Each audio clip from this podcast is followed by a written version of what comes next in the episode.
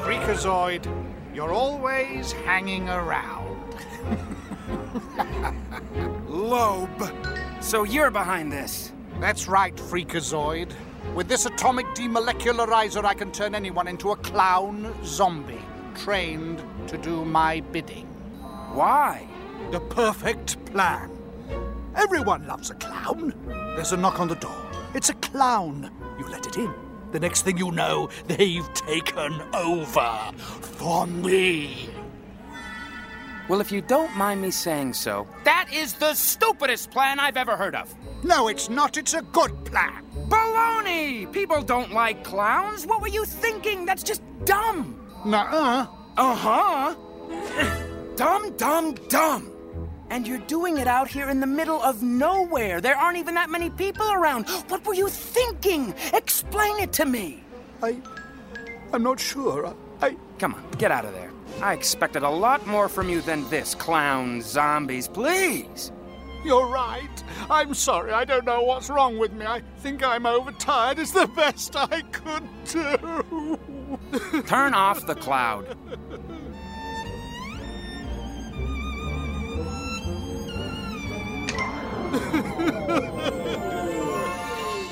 now go on. Get out of here.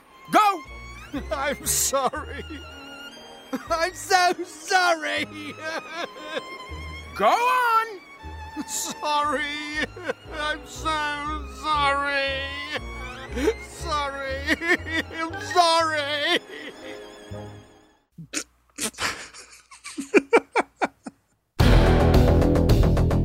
Again, legendary men return.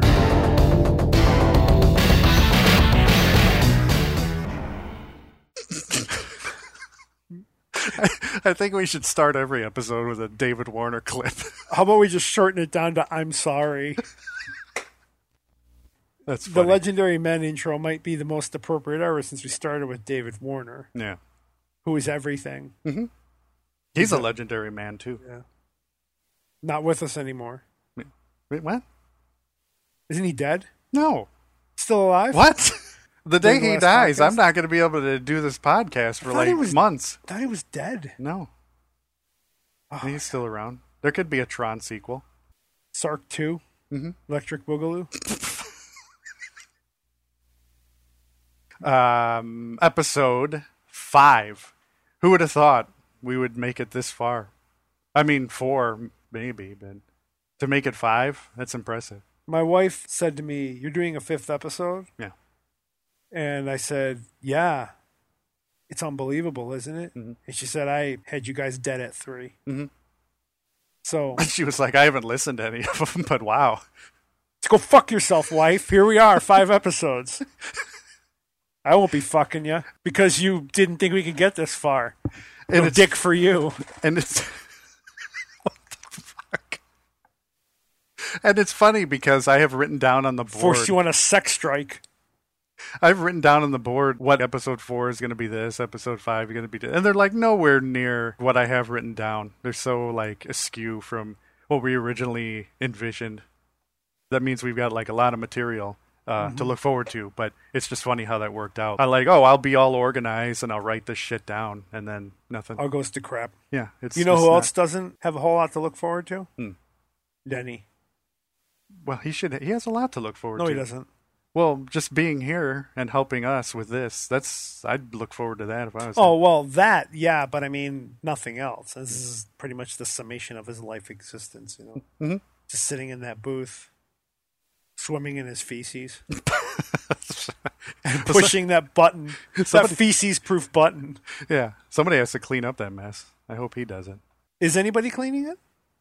Well, I think he, I hope he does. I think he does. I don't know. He's got to live on something. I don't yeah. So Fucking gross. guy. So gross, Danny. a Seriously. friend of mine actually was in a discussion with me on Facebook, and I had to talk to him about what's been going on in Captain America, the comic book lately. And he said, You know what? He said something to the effect of, You know what? At some point, I'm just going to end up being in Denny's place. Oh my god. I didn't type it, but in my head, I'm like, You'd never be that lucky, motherfucker. Yeah. Which tells you what I think of him. Mm-hmm. Hi, Rich. Oh, Rich, this is our uh, yeah, okay. Yeah. I know the Rich you're talking about. Now, Rich is a great guy, No, an awesome guy. but he's no Denny. Who could be? Yeah. Who'd want to be? So episode five. What do we have today? What's on the plate? Are we not doing a allegory? Like in the past, we've done a whole, you know, the Captain Picard to my Riker and the Terry Bogard to my Andy Bogard. You didn't have one for me this time. No, because David Warner kind of takes precedence over all that. I can come up with one like off the cuff if you want. I'll do it right now. Ready? I'm Ray Price, and with me as always is the curly to my mo. How sad. Now I'm uh, the dumb one, but at least I'm the funny one. And you're bald, so kind of works out. So I'm bald, so I'm like curly. Well, yeah, Would you call Stone Cold Steve Austin curly? and uh, yeah, pretty much any bald guy, really. I'd call you know, they're like curly, just because, because it's funny to me. That's why. He'd open up a Steve wire down your ass. I'm thinking about doing it. Good luck finding me in this basement recording studio. It's got laser security like in the Resident Evil movie. Yeah, you got to put your hand on the thing. Speaking of which, my The wife and I Resident were- Evil movie? Yeah, my wife and I were talking about these movies and how fucking terrible they are. Oh my gosh. She gets mad at me because I make her see them every time, and she's like, "You know how bad they are. Why do we keep going to them?" I'm like, I love Resident Evil. I can't help myself. And yeah, I walk out, and they're fucking stupid. I don't even see the redeeming value in them, to be honest. It's I don't even consider them guilty pleasures. They're just god awful movies. Well, the interesting thing is the first one wasn't based on any of the games, right? It was Well- just like uh, it has like some zombie things and Mila Jovovich, but it really doesn't have any of the characters from the game. And then like in the second one on, they were like, "We're sorry, now we're gonna make them like the game," but they retain her as a character just because she was in the first one, even though she wasn't in any of the games, and also she's the wife of the director. I, as I understand. Well, it's the classic case in Hollywood of them calling something by a familiar name. What they end up producing has nothing to do with it whatsoever. I mean, Resident Evil until five was all about atmosphere and dread and tension. And in the first Resident Evil movie, you have Mila Jovovich kicking a zombie dog. Like, if you could kick a zombie dog in Resident Evil, why would you ever have to worry about anything? If you had martial arts maneuvers in the first game, in the later games when they become more action oriented and the game becomes more like a sandbox, Yeah. the environments become more wide open where you can do more martial arts and melee attacks, whatever. But in those early games where it was all tight corridors, constricted passages, you know, limited movement, and even the tank controls had something to do with that. Imagine if you could do devastating melee attacks that knocked the enemies down, even if it didn't kill them, just knocked them down. Running out of bullets would never be a problem. Yeah. But the point that we were trying to get to, we were talking about you because we brought this up about our sophisticated multi-million dollar security enhanced basement. I was going to bring up how it's got like laser security, which reminded me of the Resident Evil movie. Dude, where they it's- get chopped up, right? Where that the people get stupid chopped up. scene. My wife brought this up to me, and I never really thought about it. I never really cared to be. Is that a honest. spoiler? The, the people getting chopped up in a Resident Evil movie? I guess if you've not seen the Resident Evil movie by this point, do yourself a favor and don't. But Oh. the laser functions in a very strangely specific way Yeah. in that movie. If you go into the hallway Mm-hmm. and the laser misses you, then the laser comes at you in a different way. Yeah. If the laser misses you again, it comes at you in a different way with a different pattern. Mm-hmm. Yeah. Then if it misses you again, it just fills the whole hallway with lasers and kills Why not you. do that first? Why not just do that from the start? Yeah. It's stupid. well, So- I mean, we're talking about the Resident Evil movies. Let's be honest. But that scene is in Resident Evil 4 as well. There's a laser trap like that in Resident Evil 4. But I will say that Chris Redfield is played by a guy named uh, Wentworth Miller, who is now playing Captain Cold in DC's Legends of Tomorrow, and he's the best thing on that show. Well, unfortunately, he wasn't the best thing about the, No. the movie he was in. No. I don't want to say he was a terrible. He was a t- okay. I'm going to say it. He was a terrible Chris Redfield, but it had nothing to do with him. Right. It was a terrible portrayal of the character. It's a terrible portrayal of Claire, uh, Leon, and Barry are in one of the movies. They're awful. Whole thing's awful. They're awful portrayals, and the reason why is because the director just doesn't get it. Right. You know. Well, I guess maybe he does.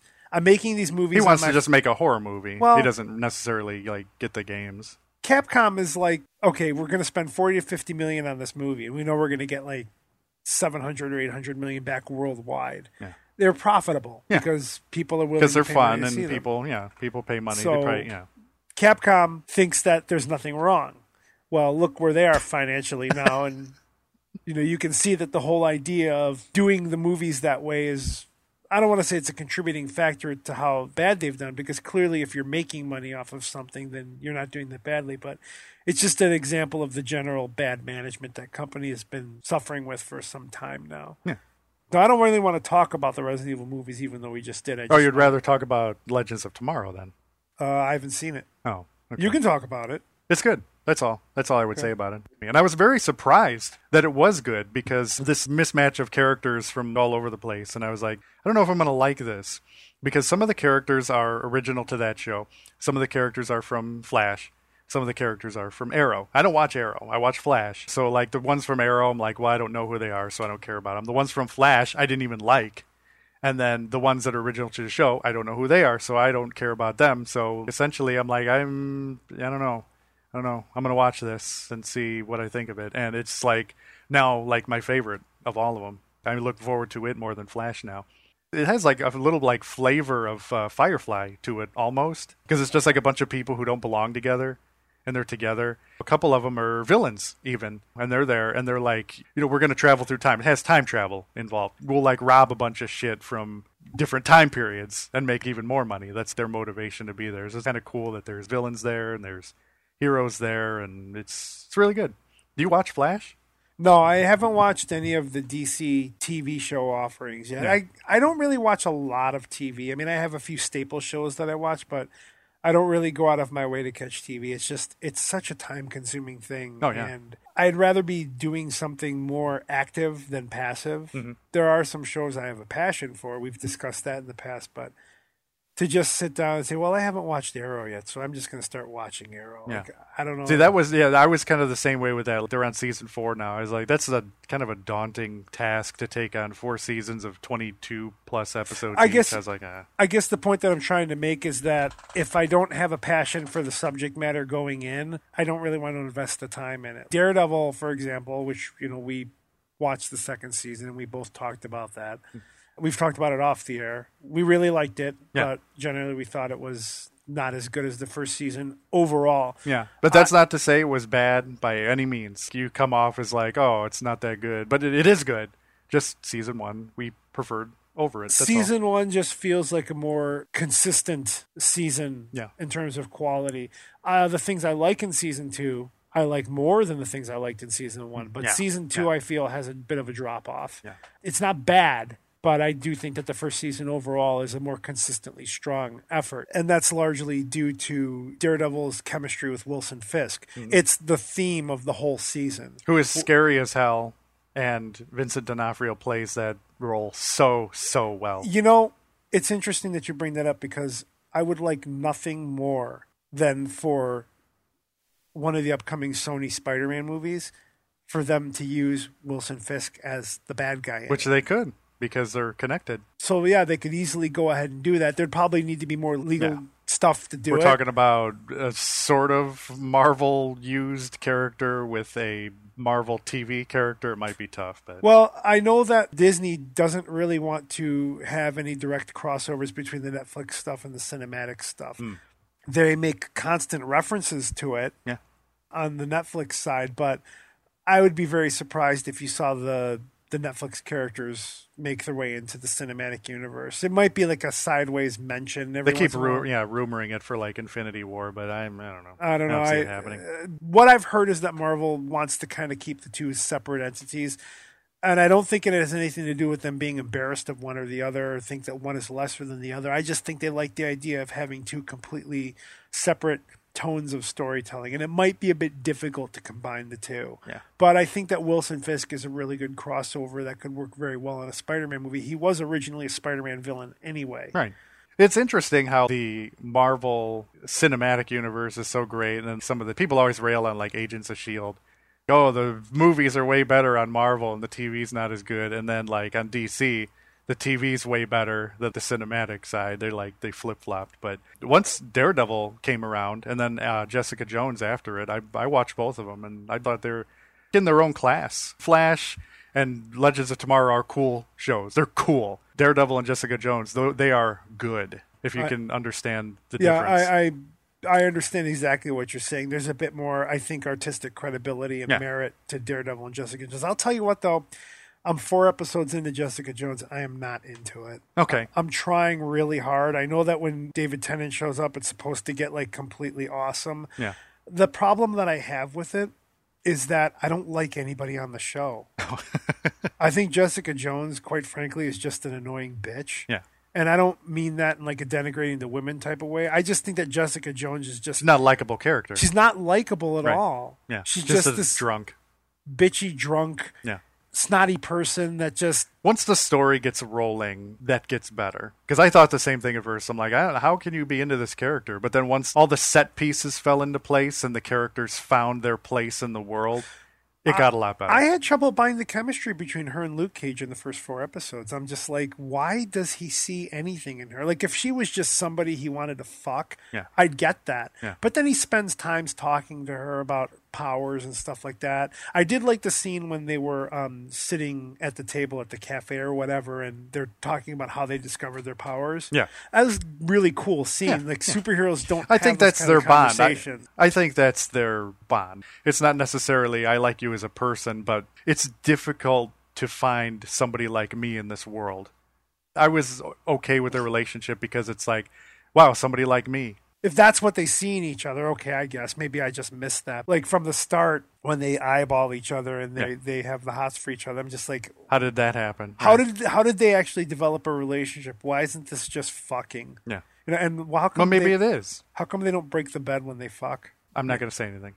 Makes no sense. I don't to want to spoil anything. me. Okay, well now I know that the bed's gonna break, which is fine. I don't, oh my god, the bed breaks when Jessica Jones and Luke Cage are fucking. Show's ruined for me. Thank you, Denny. Yeah, but now the show's fucking ruined for me because the bed broke. You know, I know that the bed broke. Not Right, that the bed right, right, broke. that. I right, know, right. Oh my god, I'm not going to quit on it. But it got to a point with Daredevil where I kept watching the first few episodes. It wasn't that interesting at the very beginning. But the difference is here with Daredevil. I like the characters. I just didn't care about what they were doing in the first few episodes. Yeah. And then that one episode comes along, and you're just hooked. And Right, now you want right. to binge it. Now you Yep. have to see how it all turns Yep. out. That's the one thing I'll say about season two of Daredevil. From the first episode, it's gripping. Yeah. Oh yeah. Right, right from Oh, the yeah. very Oh, beginning. yeah, I had to keep wa- right at the end of the first episode. I'm like, all right, we're watching the second one right now. Yeah. I actually watch the first three all in a row, and I don't do that. I won't sit down and watch three hours of television in a row. I'm not going to spoil anything, but there's a scene where Daredevil and Punisher hash out their differences. That's just fucking amazing. Two great actors. John Bernthal as Punisher. Holy mackerel. he's he was great. so good at it. I think that he tends to fall into a little bit of his Berntholisms, you know, like the Shane head wagging thing. Oh. Yeah, yeah, yeah. You know, like Well, that's- where he- yeah. that that's that's part of his acting. I get it, but it came through a few times, and I kind of wish that he remained a bit more stoic. But it's not a criticism. It's just I saw a little bit of the guy coming through in the performance, and that's okay. They cast the guy for a specific reason, and maybe that's what they wanted. It's fine. He worked perfectly well within the context of the role, especially that part where they um, baked the cake together. And uh, Frank Castle put a bunch of candles in the cake, and he's like, "Guess how old I am, Daredevil." A great scene. Mm. Did I spoil it? Denny didn't hit it. That must not have happened. You must have like gone to the bathroom during that scene. Well, It's a he great can't. Well, fucking he. scene. And then there Well, were De- well then Denny were fe- catalogs catalogs all cinema everywhere, so that he knows when we're doing spoilers. Well, or he not. missed one. Yeah, He missed one because it happened, and they were feeding each other pieces of cake. It was You- all really gay, but not at all out of character. you saying "well, it happened" reminds me of uh, the Sam Witwer Palpatine thing. well, it happened. Well, I don't believe you. Well, I'm telling the truth. all right, let's talk about this later, Lord Vader. If you haven't seen that, you should try and download that. Where would they find it? I've had trouble f- locating it on the internet when I pointed out to friends. I have to basically send them the file. Yeah, I only have it because I have the file. yeah, my my friend from high school, KJ, he found it for me as well as the Conan one where Subutai keeps farting everywhere. I haven't heard that one yet. But uh, I'll have to hear that one. he used to host it Okay. and he took it down Oh. and i don't know where he got it from but I want to know why he made it and what started it and how did it i just want to know why it's so obscure now why you can't find it yeah, anywhere how did it get made and why did it get made and weird whatever stuff. it's classic Yeah. maybe the funniest star wars related joke i've ever heard It's- it is really good. So uh, last time, I think it was last episode, we were talking about uh, Star Trek Continues. Remember that? Yeah, that was pretty much the tail end of the episode. The Indiegogo's still going on, so please get over there and donate. If you have even a passing interest in Star Trek, you should check the show out and uh, give it a donation. And so should you. I'm pointing at you. Okay.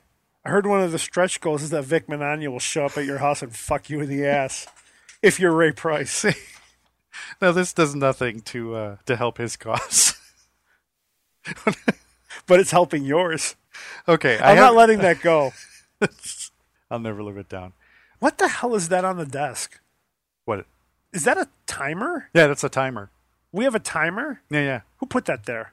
Denny! Yeah, Did yeah. you fucking put a timer there? Well, we were talking off the air, and he's like, "You guys talk too much." you talked to Denny? Well, yeah, because that's where we get all the sound effects from. I have to tell him like get the, get all these sound effects and bits and things. You know, I I have to tell him what we need for the show. He has to produce the show. Hold on, So hold on, hold on. I'm reaching out to my representation. okay, I'll wait. Ray talked to Denny and violated the contract. I signed a contract that we couldn't talk to Denny, or did he it sign was a it? verbal contract. It was an honor Oh. thing. It was like a handshake where we didn't shake hands. We're not supposed to talk to Denny. We're not supposed to let him out of there. The fact that there's a timer on this desk Yeah. indicates to me that he was in this room. he just got it for me. I How did he get it for you? Why he- we he's we we like uh, Did you give him internet access? well he's the producer and he's what the like fuck, I'm- man. I'm like what what do we do we like what do we you know and he's like you guys well for one thing the feedback we're getting is that you guys talk too much 'Cause He's he- not 'cause supposed he to re- talk. well he reads all of our mail Well, it's fine. so I'm like I'm not gonna sift through those like, there's like those big big white railroad style bags of fan mail that we keep The- getting I can't I can't be bothered to sift through all The I give them point- to him and he's like what what are what are, what are the criticisms he's like you guys talk too much The So point of we need to him put up a reading timer the f- Ah. to tell you guys to stop you know The point of him reading the fan mail is because I don't want to read it. I don't care. I don't want to know. Yeah. You know, I don't he care can either. read it. He can read it, and I don't fucking care what it says. That's why he's the guy that reads it because I don't. He's Yeah. never. I'm never going to talk to him, so Well- I'm never going to know. Oh no, to make me no make no mistake, I don't care either. But you know, But he talked to he you. says, yeah, he got it. He got it. Well, not directly. He got on the mic, you know, You let him speak though. and he was like, yeah, the you know the feedback. he has a is mic. that- All he's supposed to do is have headphones and a button. yeah. Well, he has the button. Doesn't it? Does it work, Denny? What the fuck else is going on in here? All right, so we have a timer from Denny. yeah, yeah. Because we talk too much, so this will this will indicate to us that uh, we need to stop talking. Who is he to tell us we talk too much? According to the demographics and the focus groups, you know, that's that's how it is. he has access to demographics and focus groups. Yeah. This fucking anarchy. He handles all that. I don't. Uh, He's like he's I acting can't be like a bothered. real I don't have time. but he's acting like a real producer. His only job is supposed to be to listen to us and push a button. I know. Denny, if you're not getting a raise and you're never coming out of that box, Yeah. and if I ever see you, I'm gonna fucking kill you. It's harsh, man. But at least he caught that. He's gonna catch more than that. he's gonna catch my fist in his eye. So yeah, there's a there's a timer now, so that lets us know we uh, we talk too much when All right. uh, when it goes off. Yeah, that means we talk too Great, much. great. We talk too much. It's not gonna stop me. No, that's It's I just know. to let us know. Right. It's not gonna change anything. it's just a suggestion more than anything else. Like maybe now you know is the time to start ramping it up in the next couple hours. It sounds to me like Denny is starting to get tired of listening to us. We may have to replace him. Yeah. Rich, you looking for a job? Hey, there you go. It requires you to have an Ah. iron constitution and a digestive system that only one other person has on the planet. the joke Maybe in the finally universe. comes full circle. Anyway, So, uh, what Star do you- uh, Star Trek. It's something about Star Trek. Oh yeah, I remember. Uh, it was uh, oh yeah, Vic Manania plowing you in the Vic- asshole. so, there's another one that's not Star Trek Continues. It's called Axonar. When we talked about uh, Star Trek Continues, we were like, "Oh, isn't it cool of Paramount that they let them do this? Not so fast now, because now this story came out. There's, there's this other one called Axonar, and uh, Paramount shut them down. What the hell did they shut them down for? That's what I wondered. I was like, this is weird. I was a little worried. I was like, oh, does that mean they're like starting to crack down? They're going to shut down Star Trek Continues and all this. So the, the dude that runs it is this guy named Alec Peters. And he said basically that they shut him down because they raised like a million dollars on their crowdfunding campaign. That's a lot. Yeah. And he thinks like it was a red flag and, you know, that's kind of why they did it. He's like, Axonar is a cut above the usual, quote, fan produced movie. There's a reason why Axonar look like professional movies because we have professionals working on it. These are professionals. They do this for a living. They're not fans who are voice actors or Elvis impersonators. He's ripping directly on Vic Manania right there. So I saw this kind of a dick move by the guy running this thing that it's like, oh, it's was not this made by- message before they got shut down? no, this was after. It sounded to me like he's pissed off that they got shut down, so he's lashing out at, oh, they get to do it. So it just kind of made me mad that the dude was like ripping on Star Trek Continues. When he says they're not fans who are voice actors, you know exactly who he's ripping on Yeah. when he says that. And I was like, it's kind of a dick move to attack like another dude, uh, just another dude who loves Star Trek just like you do, but you're being a fucking baby because yours got shut down and his didn't. I was like, kind of annoyed by that. Um, they're not voice actors or Elvis impersonators who have a hobby and have always wanted to play Captain Kirk. That's the quote. That's not to knock fan films. But he just did. He backpedals. he just knocked fan films. I'm just saying, if you want volunteers, you get a certain quality. You want professionals, you got to pay for them. It's that simple. It's because of our quality. That's why they shut us down. It's real Really? simple. Star Trek Continues, now he specifically mentions, Star Trek Continues is a fan film. Amateur actors, beautiful sets, well done photography, but it's a fan film. There's no way you take that for real TV show. Yes, there is. We just did. You would take that for a real TV show because It it's- looks exactly like the That's the fucking point TV I was show. gonna make. I would argue that your production, that's theatrical quality, looks nothing like Star Trek. I don't know what the Saxonar is. How first of all, how is it related to Star Trek? I'm going to make my point in a second, but how is this related to anything Paramount owns? It's based in the Star Trek universe. What is Axonar though? I don't know. Like I don't know enough about it. I just Okay. read this story So, and I was like, "Oh, this here's is the interesting." thing. After I saw Star Trek Continues, I became interested. Oh, maybe there's more cool stuff like this. I'll look at some other fan films now. Now that I'm over this whole, well, it's fan film, you know, it's not the real thing. But then I saw Star Trek Continues. It turned me around. I'm gonna go look for more stuff like this and see if like any of it's any good. And none of it's come close. But then I read this story and I was like, oh, what's this all about? This is interesting. So I checked it out and it's just like, you know, it's based in the Star Trek universe and it actually has like Star Trek actors in it, like some people from that have been in Star Trek or are like in it and stuff. So My guess is going to be that this guy's saying that we had professionals working on it, all this stuff. Not that Paramount is worried Yeah. with the third Star Trek movie coming out. and a new Star Trek TV series. That's also. true. They probably don't want anything that could be construed as directly competing with Yeah. what they're doing. Which Star I've Trek- always felt like was horseshit. Nobody's going to be confused. no, no, but Star There's Trek the same continues- bullshit with Smallville where they're like, oh, you can't show Superman. Why? Who's going to be confused? Yeah. What are you talking about? Well, isn't that why you tune in because you want to eventually see him become Superman? But here, here, a Superman show without Superman. Where have I heard Um, that line? a couple of Hollywood douches Yeah. talked about Yeah, that yeah, yeah. in some commercial. Yeah. Didn't end very well. Maybe if they talked about sports. Oh, But here's the point that I'm making. yes. uh, two points actually. Yeah. I'm going to finish my first point, then I'm going to make my second point, which was originally my first point, but now it's my second Okay, point. go ahead. I feel like maybe they look at Star Trek Continues as being such a completely separate entity, and it's only aspiring to be a fan film, Yeah. a fan effort. A So- fan effort of the original series that Right. they're not looking to remake anytime soon in that Exactly. style. That's the point I was going to make. Star Trek Continues is not anything that Paramount is. They're not ever going to revisit the original show as the original show. Right, right. They're only going to do what J.J. Abrams, Abrams and Bad style, Robot did, if they even revisit that universe again. Whereas this other thing, the production values might be a little higher than they're comfortable with because it might bridge the gap more between a fan effort and something professional. Yeah. I get it. This guy believes that he was making something that was top notch quality. Whereas the Star Trek Continues people are like, we're trying to make something that is 100% visually and thematically accurate with the thing that inspired us to do it. They're not reaching to make it more than what it was, they just want to continue to make it what it was.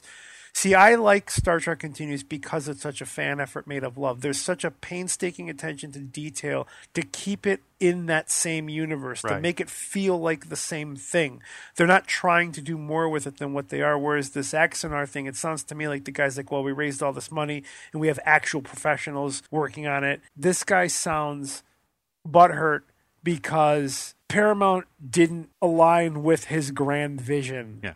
And he feels that somehow a less worthy production than what he's doing is being allowed to continue. Yeah. Which irony, Star Trek continues. Nah. Axonar does not continue.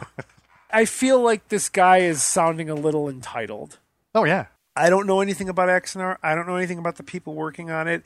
If it's as good as they I thought wasn't it was- compelled to like research it and find out like well, they could be really talented people, so I don't want it to be a denigration of their talent, but guys, you have to understand that there are a lot of people out there that like Star Trek Continues. And when you shit on the people that are putting effort into Star Trek Continues, you're basically as much as telling us that it's not valid for us to like Star Trek Continues because there's better stuff out there. Star Trek Continues is perfectly fine for what it's trying to do. It is not trying to rewrite anything, it's not trying to set a bar. Yeah. It's trying to set its own bar. It's trying to measure up to the original show at the same time. So it's measuring up to the original show's bar. well, if you ask me, it's canon. That's how good it is. Yeah. I mean, if mean- you ask me, this is the the fourth season of Star Trek. That's probably the other part of the Saxonar guy's bitching is that he feels like his efforts have now been illegitimized and where he looks upon something that he considers to be an inferior production because it's the production values of the old show is somehow legitimized. Like, oh, these guys, they're not putting as much effort into their production as we are into ours. It's not, it doesn't look as good as ours is going to look, but somehow they're more legitimate. Well, yeah. it's if you more ask legitimate. me, it's simpler to just make a movie in the conventional terms. It's more difficult and more painstaking to try to emulate the look of something that came out in 1969. you speaking as someone who does repros, you appreciate that sentiment very much. You get it. You understand how much effort goes into creating something like a Star Trek continues because you kind of do the same thing in the repro scene. You're recreating with painstaking detail those physical products of a bygone era that companies are not going to make anymore. You get it. You understand not only the passion for it, but the artistry that goes into it and the technical side of it. Whereas this guy's like, we're just going to make. Oh, and our- also here's the uh, here's the cash for that plug you just gave me. Thank you. Oh, you're welcome, Denny. You're not getting any of this. In fact, you owe me money, Denny, for reasons. yeah, exactly.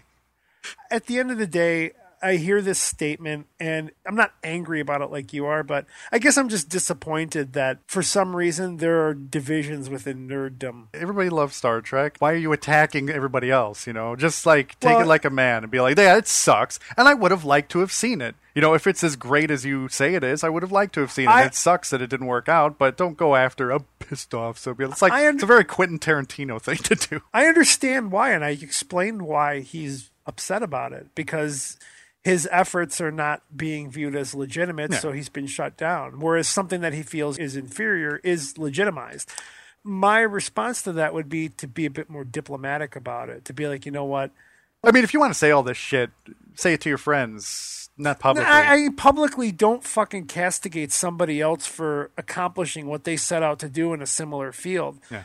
In fact, maybe the way I would have gone about doing it, and I'm not emotionally connected to it, so maybe I can see it with a clearer vision, would be to say, This is really unfortunate this happened. All of us are really upset. We've put a lot of hard work into it. We're going to try to appeal to Paramount to allow us to continue with this production. Put a positive spin on it. Right. Don't shit on other people for Yeah. doing what they're doing. It just sounds to me like jealousy. Yeah. You know? well, he's like, uh, we violate CBS copyright less than any other fan film. Paramount shouldn't have gone after us. Uh, Star Trek continues, and Star Trek New Voyages, which is another fan film, violate way more than we do. Clearly- Wait, I'm going to use this voice. Th- They violate way more than than we do. we we don't. Axonar doesn't call itself Star Trek anymore. Well- we just call it Axonar now. That doesn't see. That's less. It's not Star Trek Axonar. It's just Axonar, dude. I'm going to say this. I all but guarantee you that if this were to happen to Star Trek Continues, Vic would not have done the same thing. He would not have shit posted about Axonar continuing on. He would have said, "This is really unfortunate. We appreciate everything Paramount allowed us to do with the time that we had. Yeah. We wish we could continue on, but the parent company, the title holder, they don't want us to keep doing it, so we can't do it anymore. Mm-hmm. Thank you for all of your support. If you like what I did here, please look forward to my other ventures." Doing this, this, this, and this. Other things that are not related to a copyrighted property, maybe. he would have been grateful for the opportunity that he had, and he certainly wouldn't have shit posted and gone public with his frustration about it. Well, another thing he Now, I, mentioned. now I don't want it. Now, if this accident or thing happens, I don't want to see it. Right, exactly. Because- Because like the same amount of love is certainly not behind it, you know. Well, I, I'm just turned off by the whole thing. Right. Normally, I'm not the type of person that would say, well, if you're a person of bad character, then I'm not going to like anything you produce. I mean, if that was the case, shit, you couldn't like anything. Right. Because there's assholes involved with everything you like. Every video game you've ever played, every movie you've ever watched, every book you've ever read. Somebody somewhere was a tremendous douche yeah. and is a tremendous douche. And the sad Speaking thing- of that, did you hear how David Hayter came out and said he was like pissed off at Hideo Kojima? yeah, I heard about I it. was like, And- holy cow. the thing that upsets me about that is that I'm starting to wonder now what Kojima's problem was because Hater has always been very forthright in the public. He's always willing to talk about Metal Gear Solid. He clearly loves the property. And to hear things like they made me audition for the character for Metal Gear Solid 3. Yeah, he was going to replace him with who did he say? Oh, he wanted to do Kurt Russell, but Kurt Russell didn't want the job. Kurt Russell That would have made me mad. I mean, I was already mad with the Kiefer Sutherland thing, but even before that, Cam Clark being replaced. Like in the Japanese Metal Gear Solid 4, Oh, yeah. it was the uh, Liquid Snake voice actor doing the Ocelot voice, but then in the American, it was the Ocelot voice. And since I'm a big fan of Cam Clark, I would have preferred him do the voice. Not that the other guy's bad, but I just like, why is it this way in the consistency- Japanese? Why is it this way in the U.S.? the consistency is what I would have liked. Yeah. And now I'm starting to wonder if some of the way in which Hideo Kojima was treated wasn't not all of it, but some of it wasn't a result of his own hubris. I think the way Konami treated him was crap, not because Kojima deserved better specifically, but because as a company, Konami should be willing to be more diplomatic and be more forthright or not forthright but more upstanding than that as a corporation they want to leave a good impression so even if kojima didn't deserve it's kind of like this axonar guy like even if kojima quote unquote deserved it take the higher ground you don't want anyone pointing at you and saying you're the bad guy too at the end of it all but hayter has always been willing to talk about it he's always been willing to be as frank as he possibly can about the subject so i have to believe that there's a lot of truth to what he's saying i have to believe that a lot of his frustration is um is justified. Yeah. One guy that I heard he criticized Hater. I'm not going to name the person that said it. Normally, I like his content, but I didn't like this particular statement. He said that Hideo Kojima owes you nothing, and I'm thinking to myself, I don't believe that's the case. no. I believe he made Hide- that character. I believe Hideo Kojima does owe him something. And you know why? Because Hideo Kojima owes us something. And here's the reason why I believe that art is culture. Everyone owns a piece of culture. I don't legally own it, but at the end of the day, I think any artist should feel some obligation to their audience. That's At why lea- we're so pissed off about like Star Wars special editions. 'Cause Well, we yeah, feel George like we Lucas- own them, you know, and he doesn't. Well, George Lucas feels no obligation to us at all. Yeah. And It's the same thing. you know this is the same thing it's like no you kind of do you kind of are obligated to give us what we want to some degree Yeah. we liked david hayter as solid snake Yeah, we Why- liked what him as was that the- the- character Have we ever found out the reason why? before metal gear solid 5 the phantom pain came out i watched a lot of footage about the making of the game and they never really specifically stated why they didn't want to use him but the producer avi arad he's apparently friends with David Hayter and Hideo Kojima. David Hayter through the Hollywood connection. I'm not really sure what the Hideo Kojima connection is, but he said that Hideo Kojima went to him and said, uh, "We're not going to use David Hayter for the next one. Who would you recommend that I use?" And Avi Arad was the one who suggested Kiefer Sutherland. Avi Arad never named David Hayter, but he did say, "You know, I had a friend who was involved with the production, and I told him that they didn't. You know, he he was informed that they didn't want to use him anymore, and I told him that uh, it's just the way that business works sometimes is they choose to go in a different direction. He didn't get into specifics. And in Hollywood, I can understand why you wouldn't It's a get into shame because specifics. let's be honest here. Is the story really the main draw of Metal Gear? The most convoluted story you ever heard in your entire goddamn life? For me, Solid Snake is a big part of why I like Metal Gear so much. That's just my personal preference. Mm-hmm. Metal Gear Solid 4's ending was uh, 90 fucking minutes long. The story is good, but it's not the main draw for me. It's Solid Snake, and David Hayter plays that character.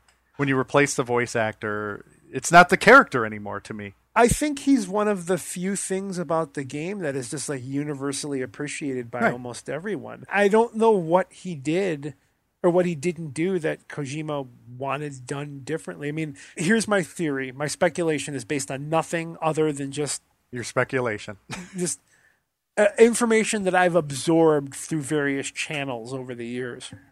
In his head, he sees Solid Snake as being up there with the great Hollywood action stars like Rambo and whatnot. Yeah. And he wants somebody to portray the character that gives it the same cachet. So And the Dave- big budget version of Metal Gear, supposedly Metal Gear Solid 5, that was the new next gen, on par with a theatrical quality, let's get a movie quality I, actor. yeah, I think that in rather than the established voice actor that the fans his, like. in his head, he wants Snake to be even more legendary. He wants Snake to be even more important. but he already was. the one thing that I think is both a blessing and a curse for any creator is when your desire to create the ultimate thing is insatiable. It's a good thing for a creator to have, but it can also get away with you. And if you look at the way that those Metal Gear games become more and more sprawling and less and less focused as time goes on, it's clear that his creative vision just gets away with him. It doesn't Yeah. mean that the games are bad, but think about how languid parts of those games become. I mean, think about how many times you have to backtrack in Metal Gear Solid 3 through those like jungle areas. And I'm Yeah. like, okay, this is fucking boring. Like Metal Gear Solid 1 was all killer, no filler. Like even the cutscenes weren't that out of hand in the first game. And it's just like every area is very tightly constructed. You know when it started was uh, Metal Gear Solid 2, toward the end of Metal Gear Solid 2, the codec conversations. That's when it started to get Yeah. like, all right, this is Snake Eater is probably legitimately the best story out of all of them. It's probably, in my opinion, it's the best story. The Snake Eater and everything that came off of that, like Peace Walker, is also fucking yeah, phenomenal. Yeah, yeah, yeah. I would definitely say that it just it got away from him, and I think that that's why Kojima found himself holding the short straw with Konami is probably because his creative vision just became too much even for the company. Yeah, I mean, make no mistake, they're corporate dickholes. But yeah. Konami treated him like shit, and I wrote about that at Op Rainfall, Yeah. but maybe he deserved some of it. I mean, j- j- a little tiny bit, yeah. And for him to publicly acknowledge that, like, yeah, it was, you know, I have no love for him. I was like, holy, wow, he must have been really pissed off for him to get. He seems like a nice guy, you know. Especially considering Kojima lobbied for Hader to reprise the role for Twin Snakes in Japan. Mm, Like, yeah, you know, yeah, like yeah. that's I the didn't weird even think thing. about like, that. At one point, Kojima's like, it has to be this guy, Yeah. and we only want to do an English version. Mm-hmm. I totally forgot about that. Didn't think of it. Yeah, What- what, happened between then and now? Where you're what just happened to where like you know before Kojima was his champion, and then after that, it's like, nah, we got to get we got to get Kiefer Sutherland. Like, he just became like a Christopher Nolan or a Zack Snyder. Just like, well, now I'm I'm this guy. yeah. Speaking of shit, I don't want to talk about. It all boils down to douches in uh, Hollywood, which is how we got away from Star Trek Axonar. Sorry, Yeah. just Axonar, not Star Trek Axonar. no. I said it wrong. Too bad for Axonar. I legitimately feel bad for people that were put out of work because of it. I'm sure they put a lot of work into it. Ditch the entitlement, guys. It's ugly and it doesn't do anybody good. It's divisive. Instead of shitting on Star Trek Continues, which is a legitimately great production, even if even if you think yours is better, congratulate them on being able to continue doing it. Have a little grace, you know. It sucks, but don't be a sore loser. Yeah, he's like, it's probable that raising over a million dollars caught the attention of Paramount and CBS. Mm, yeah, probably. Star Trek Continues has raised $400,000, and you haven't said anything about that. Stop being a baby. What what is what Star is- Trek Renegades has raised 800000 and they use characters from the original, too. this is not helping his case. If I was a guy at Paramount that had decision making power and I read this, I'd be like, oh, fuck this guy. So now he's got a legal team, and they're trying to They're not going to do. They're not anything. gonna get They can't anywhere. get anywhere. Paramount owns the IP. They can decide who gets to use it and who doesn't Yeah, get to so use the it. legal team's just going to be like, well, they own it. Yeah. What do you want us to do? Well, I think the legal team is the type of thing where it's like the guy is not going down without a fight, and now he has to go through the gyrations. You know, Yeah. you can't sue a company that owns the IP. They get to decide who can use it and who doesn't get to use it. Now, lawyers could establish a legal precedent for Paramount not having any leg to stand on, like you know, no justification. But I find it hard to believe that Paramount or any company that holds any IP doesn't already know their shit and can't stamp this out easily. Right. So So long, Axonar. Too bad. Star Trek continues. Indiegogo. Got to go there. all right, I'll go. I'll give them some money. Yeah. There's a tier that has um like you can get a bunch of the episodes on Blu-ray. I think that'd be pretty cool. I think I'll do that. I don't know what it is. I have to look at it again, but yeah, that's probably gonna be the one. Tell me what you thought of the uh, Ghostbusters trailer. I didn't like it, Okay. not because it's an all female cast. I don't care about that. Mhm. I don't like it because it looks like a fan film. Really? You thought that? Their uniforms look stupid. They looks like something I sewed in my basement. Oh, Um, that's so funny you say that because I feel like just the opposite. No, I'm with you on the uniforms, but I feel the opposite as far as like the production value and stuff. Like I thought like their workshop with all the gadgets sitting around, I thought that was very Ghostbusters. I felt like the ghost effects were really good. Like these ghosts all look like they're cool ghost designs and they all look really cool.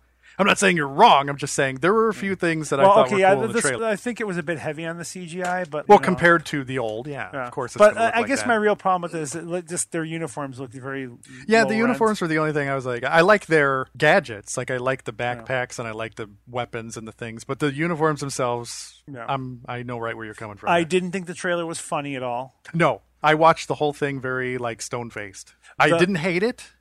That's the problem is it left me completely empty. It left Yeah. me completely bare. I had no reaction to it whatsoever. Yeah, I was And very the tra- stone faced. Like that- we should do a reaction video for Well- it and just us sitting there like, uh, what what they say in wrestling, okay, is that if you go out there and everyone cheers you, Yeah. that's good. If you go out there and everyone boos you, That's also good. Yeah. If you go out there and you get a mixture of boos and cheers, that's good too. If you go out there and there's no reaction, that's the worst thing you want because that means the audience doesn't give a shit. Yeah. And that's how I felt about the Ghostbusters Yeah. trailer. I just didn't give a shit. Um, and it had here- nothing to do with no Bill Murray. no- It wasn't anything to do No, with that. no. It wasn't anything to do with the being all women. No. It just had to do with the fact that it wasn't funny. Here's the thing that I like makes me confused because I'm probably one of the last people that's our age that watches SNL regularly. Like I watch it whenever it's on. Mm-hmm. Still watching Saturday Night Live. You know, I read one criticism of it that said this looks like a parody of an SNL. This looks like a s- SNL skit. yeah, yeah, and I can see that. But I will tell you this: that all four of those women have made me laugh. They're all exceptionally funny. There's um, the big girl. Um, Melissa McCarthy. y- well, uh, well, Oh, yeah. she's not on SNL, but she's hosted like four No, times. Uh, no, Leslie. Leslie Jones. Yeah. One of the funniest people in the cast right now. She's so, so funny. Yeah, she's on SNL.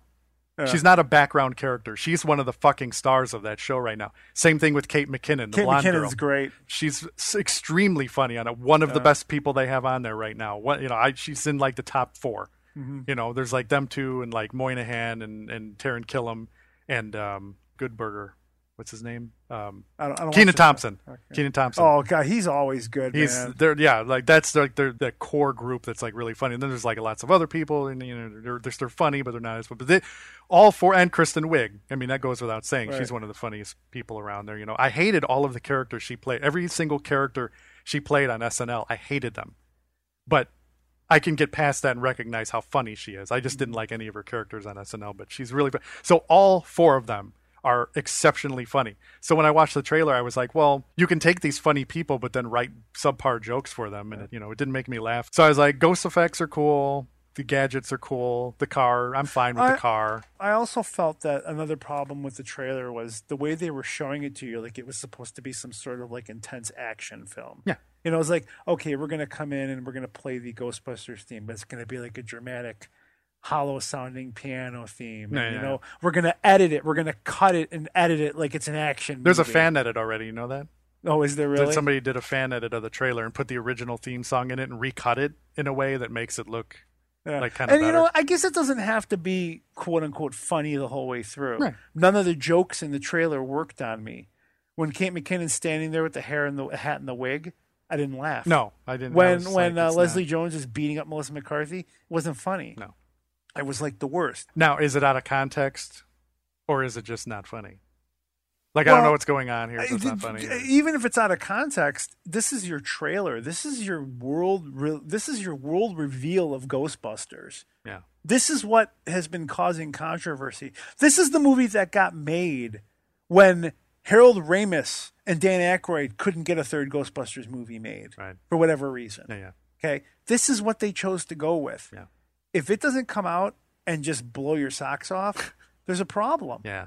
and I, I watched the international trailer. Wasn't really any better. Mm-hmm. No, didn't really It- expand on anything. I watch it too. You know, it, it wasn't that good. Now that doesn't mean the movie's not going to be good.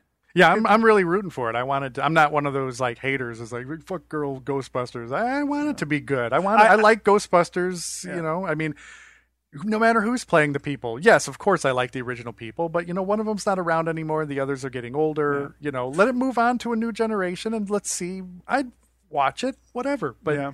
if it's not good, it's not good. I will say that I felt as though the Sony marketing for the movie, all the production films. There's one production shot that I can't stand. It's a production shot of the four actresses holding up a big sign that says "Girl Power." Okay. and there's all these women behind them holding up other signs that like you know pro women pro women pro women it's like it's kind of like going to see a movie and there's a character in it that's gay Mhm. and before you know anything else about the character they info dump and word vomit about how gay he is i understand what you're trying to do here stop defending what people are criticizing about this movie Yeah. Stop trying to ram it down my throat. Stop trying to tell me this is going to be better because it's a because it's a female empowered movie. Just make the fucking movie. Let me judge for myself. I don't need for you to push it on me as like a girl power. That's not a barrier for me. No. It's not a barrier for most people, I don't think. Now, that might be a logical fallacy. I might just be using my personal experiences, but I've never heard anybody say, I don't want to see a movie with women in it. Never in my life. No. You know what? Only place I see that is the internet. Yeah. Or like a joke. Uh, yeah, if Like somebody's, somebody's like making a fuck women movie. You know. Like it's like yeah. a joke, you know, like you're being misogynistic intentionally to like show how absurd the whole thing is. But, Right, like, right, right. But that picture of them standing there with the sign with girl power and all these other women behind them with signs, it's like, stop that. Yeah, yeah. Stop playing gender politics. Make a Sony- good movie. Sony, your job is to entertain me, Yeah. not re-educate me. Yeah. Make a movie. Yeah. Make your fucking movie. And if it's good, I'll like it.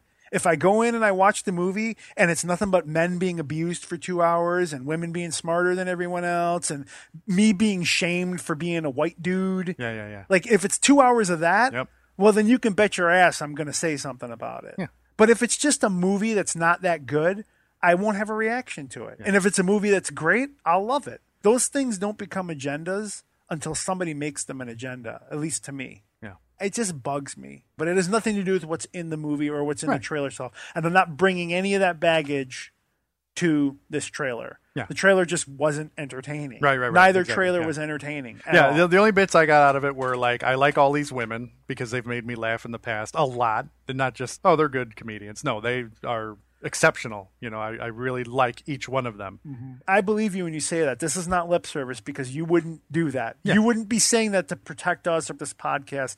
If you're saying that, it's face value. Yeah, I Because I know you. don't do crap like that. But it, they've all made me laugh. I like the Ghostbusters stuff, the gadgets and the car. That's one of the things I liked about. I like the sci-fi elements as well as the comedy and the old Ghostbusters. I like the sci-fi elements. The- How does the proton pack work and what the science behind catching a ghost and all that. So I like the gadgets. I like that sort of thing. The trailer had that stuff, but. Despite all that, I watched it very stone faced, like you said, just like it didn't do anything. He is Vigo. You are like the buzzing of flies to him. you know they sell that uh, that painting. You can buy that painting. Okay, that's some funny shit. It's just wouldn't that be awesome? Just like you have a, you know, when people who knew what it was would be like, "That's fucking awesome." You got a fucking painting of Vigo the Carpathian on your wall. And people that didn't know. would people that didn't know wonder, would be like, "What kind of what? What's that thing?" Are you related to someone That's from ancient hideous. Europe? exactly. Apparently, they're doing a Fatal Fury fan film. Oh, uh, we were talking about this uh, b- just before. Uh, Embers? Fa- Embers. yeah, Ember's Fatal Fury. yeah, yeah. There's- And we can't figure out whether it's like some Tommy Wiseau shit or it's legit. Well, I think that it's actually legit, and I Okay. but I think the problem is that the um, the guy that's directing it might not have the firmest grasp of the English language. Because I watched the second trailer where it was like the girl playing Lily McGuire and the girl playing Mai Shiranui. They come on to talk about like why you should in the Doing sec- doing like really weird. it's really weird Eng- Eng- dialogue. English yeah, it's, speak. It's English. It's like bizarre. That's what I'm trying to figure out. Is that a joke or are we about to see another The Room? I hope that the movie turns out well. I hope that if the movie gets done and Is this another Somebody- non-American who thinks they understand cinema but can barely grasp our I, language? I'm the director. It, it seems to me to be a Fatal Fury fan, but based on what I've seen and I've heard him talking, the guy behind it, he doesn't really have a very firm grasp on the English language. He can speak it, and you could understand him conversationally, but this guy can't be allowed to write the script for an English speaking. Yeah, I'm really worried about this. This is the thing. Neither one of the trailers has inspired much confidence. So far, the only positive thing I've heard about it Mm-hmm. is that, oh, the guy that got to play Terry really looks like him. And it's like, It doesn't matter. Can the guy act? well, yeah, can he be Terry? Then another thing, too, is it's like he doesn't really have the physique for it from what I All you really have to do is just flip your hat off and say okay. I mean, what else does that fucking character have going for him? You kiss my ass in hell. you and Howard Stern can both kiss my ass in hell. Um, okay. Well, this is the problem that Fatal Fury and SNK fans have always had to deal with. They've always had to be like the they've had to be the Chicago White Sox to the uh, To the Capcom. to the Capcom Chicago Cubs, yeah. right? They've always had to be like the angry little brother. Even when the games are better, even when they win a world championship, like they're always See, you know, but I've second always fiddle. been the guy. I mean, even there was a time when I was into sports, and then after 1984 and 1989, I stopped being into sports. If you know anything about the Cubs, you'll understand why. right. They can Um, definitely break your spirit. Yeah, so uh, I was not into sports anymore after that. But there was a time when I was. I was a Cubs fan, being from Chicago, and uh, I didn't hate Sox or I didn't hate their fans. I wasn't one of those people like book. The, eh, I, I, and I'm the same way with Street Fighter and Fatal Fury. I'm like I don't I don't hate on Fatal Fury. I like Fatal Fury. I like you know, we watch the anime. You know the first one that Yeah. doesn't exist. The fir- uh, that doesn't exist. yeah, Yeah, I I know. I know it well. I've never seen it. I've never seen it. Just like I've It never doesn't played Street exist. Fighter. This is a joke that happened when. Uh, We're not going we- to tell them this joke. Yeah, yeah, yeah. We have to have because we, to? Why? started. Well, we started telling it. We can't just leave. 'em We've done hanging. this in the past, though. We've been like, we're going to tell this story. Yeah. No, this time we will because this is a funny story. I don't Um, get a say in this. what? I don't get a say in this. Yeah, Well, then I don't want to tell the story. I'm going to tell it anyway. Well, then I don't get a say. In You got to this. say. You said no. I'm doing it anyway. So I don't get a Just- say in this. Fine, tell the fucking story. Uh, all right. tell the So, fucking story, and then it's over between us. I, I forgot it. Vic can have you all to himself. So, actually, you why don't you tell the story? You probably could tell it better than I could. Well, how, actually- how did it happen? all right, so all right, give me some reference here. Where did you We see had the seen images? Fatal Fury two. We'd seen Fatal Fury two, and there was actually in Fatal Fury. We're talking 2, about the anime now. The- We're yeah. not talking about the game. We're talking about there. There are anime based on Fatal Fury. There's uh, So- a, a first one, a second one that The were first one TV. doesn't They were exist. TV movies. No, right? there were there, there were OVAs. Yeah. but I don't know if they aired on TV first or they were released to video cassette in a format where it's like they would quote unquote go to commercial. Yeah, yeah. and come back. See, because OVAs were produced like that. just for yeah. Okay. they were produced as though they were going to be on TV, but they weren't actually on TV, or maybe they were. Maybe they were TV specials. I don't know. Yeah, who knows? I'm a big fan of SNK. I don't feel my life is enriched knowing whether or not the Fatal Fury specials aired on TV first or released on a home video format first. Like it's not like I feel so much more prideful because I know this about SNK. Yeah. But um, you should though. can I tell the fucking story? All right, go ahead. All right. So in Fatal Fury 2, there's a scene where Terry Bogard is sitting at a fireplace and he's speaking to the spirit of Tung Fu Ru. Yes. Okay. And then a woman comes in that neither one of us recognizes. Yes. Her name's Lily. And apparently, Terry and Lily had a thing. Yes. Since Tung Fu Ru is dead because he's talking to a spirit, Yeah. you have to presume that Lily's dead as well. Right. That was the only context we had. That was just the only watching context- the scene. But somehow we saw pictures somewhere of Andy Bogart. it was at the Japanese mall. Was it? Yeah, there was an art book at the Japanese mall. We're paging through the art book. Uh, art book. I bought the art book. Yeah, Yeah, and it and was it had like character designs for from the first movie. Now, when we saw Fatal Fury two, we didn't know that there was a first one. right. I presume there just wasn't. It's just called Fatal Fury two because that's what the game's called. Yeah. Not that there was a first anime. It's just called Fatal Fury two because it's based on the Fatal Fury On two the video Fatal Fury game. 2 video game. So Yeah. we just assumed it So we was an didn't know. adaptation. So of Fatal I had Fury seen 2. this art book prior to all of this, and I said, "Well, what about the first one?" And, And you I- said, "You said there is no first one."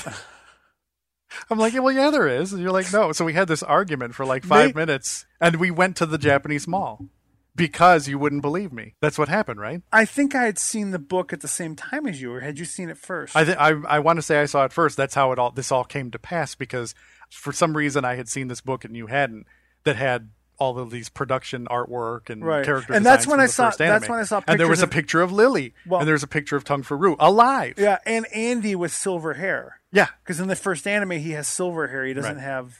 He's like a platinum blonde. He's Yeah, not yeah, like yeah. straight blonde like he is in the Yep. games. so I saw all these images and I was like there's a first one and you're like no dude there's only this one. And I'm like, no, man, I'm telling you. So we, Well, and- we had to drive to the fucking 45 minutes to the But Japanese even mall. when we drove there, I still said there wasn't a first one, and the reason for it was because I was the anime guy. I Yeah, yeah. was the guy that was going to the meetings every month. I was the guy that was getting all the tapes. Nobody had ever talked about a first one. People had given me a copy of the second one, Right. And it's like they never talked. if there about was the a first one, you would have had it. that was the thing. Like, if there's a first Fatal Fury anime, somebody would have mentioned it. Somebody would have talked about it. Nobody ever did. And my counter to that was, I don't care about all of that. I saw this book. It's, it's, uh, we're gonna fucking drive there. Fine, let's fucking we drove so, there. what ended up happening? How did I actually? I did find out that there was a first one, but how did I get it? Because don't I, know. was the that one I who don't got know. it. That's why I figured you'd be able to tell the story. But if you don't remember either, then no. I Well, don't know. I remember us arguing about Yeah. it, but I don't remember how I actually got. but the, whole copy. point of it is to this day, anytime the Fatal Fury anime comes up, in the discussion, it's always well, the first one, which doesn't exist. which doesn't exist. exactly. So that's the whole thing. But yeah, I don't. I don't remember how I. I don't recall the actually- specifics, except I don't know. us- Maybe I went to like a Comic Con and somebody was selling it. Yeah. Or maybe I just waited for the visitor. Nah, we. I had thought it- you drove to Japan and got a legit copy. You know, subtitle. actually, no. I remember now exactly what happened. Yeah. One of my trips to Japan on my own because you didn't always go with me. Right, right, right. I drove to Japan on my own, went there, and I asked Mr. SNK and Masami Obari, who they hired to direct the Mm-hmm. That's Fatal right. Fury animes. I said, Yeah. Mr. Masami Obari, Mr. SNK san, is there a first Fatal Fury anime? And they were like, Oh, Tom san, yes, there is. And here Hi. we we shall give it to you. Hi, and we shall give it to you, and it shall be subtitled for your Hmm. That's nice of 'em. benefit. Yeah, they, they they subtitled it. Just to do. well, it they for were you. speaking English to me, just like I was talking to you Yeah, yeah. and then they sent me on my way. They it filled wasn't my- like racist, bad English. no, they were speaking really Perfect good English, English. perfect English Okay. to me, except with Japanese inflection. But they filled my car with gas and they sent me back home. Wow, that's Pretty cool. impressive. I never knew that part of the story. I'm glad you told it. they wanted to give me uh, a Terry Bogard hat, and I said, "No, no, Terry needs that." This is so derailed. So, the Fatal Fury short film. We're not Yes, sure what to remember. make of it. My, and the reason I was bringing up the Chicago Cubs and the Chicago White Sox is because SNK has always been like in the fight scene perception. They've always been like you know the, the angry little brother. Yeah. Even though they're just as good. They're, right, but they've had to fight for it. any fighting game series has to fight for legitimacy, unless it's Mortal Kombat, which really made its name on the violence of the fatalities. Yeah, yeah. After the violence of the fatalities of the first game, which is what drew Trenton to it, you play the second game. The second game is a good fighter. Yeah. There have been some good fighters in Mortal Kombat since then, but it initially made its reputation on the fatalities. Yeah. But that got people in, and it def- it has its own identity, whereas. Fatal Fury, even King of Fighters, even though King of Fighters is more popular internationally than Street Fighter, I believe, at least in the fight scenes, Street Fighter has that perception. It's it's you know it's the brand. Yeah. But there have been a lot of great games in the Fatal Fury series, a lot of great games in the King of Fighters series. Sam, Sh- nobody's going to doubt the excellence of Samurai Showdown 2. SNK's made us great fighters. But the reason why I'm a little worried about this is not necessarily because it's going to be a bad production, this Embers thing, although it is. The reason why I'm bothered by it is because um, SNK is coming out with King of Fighters 14 this year. with some stuff going on. There's some that's stuff gonna going get on. Tarnished. SNK properties have been languishing in mobile and pachinko parlors for a long time. Like this thing with Konami has got people pissed off with over Metal Gear and Kojima and all that. I've been dealing with this with SNK since before Street Fighter. But they're 4. currently they're, like doing a reverse Konami now. Well, yeah, they're coming back because now like Japan wants to regulate the pachinko thing and they're not going to see it as profitable. So they're like, fuck it, we're going to go back to video games. Oh, Which- I didn't realize that was the reason why. I thought it Yeah, was well- like a actual noble reason. Well, I mean, the company wants to stay afloat, but here's the thing: they've been doing mobile for a while now. Yeah. Okay.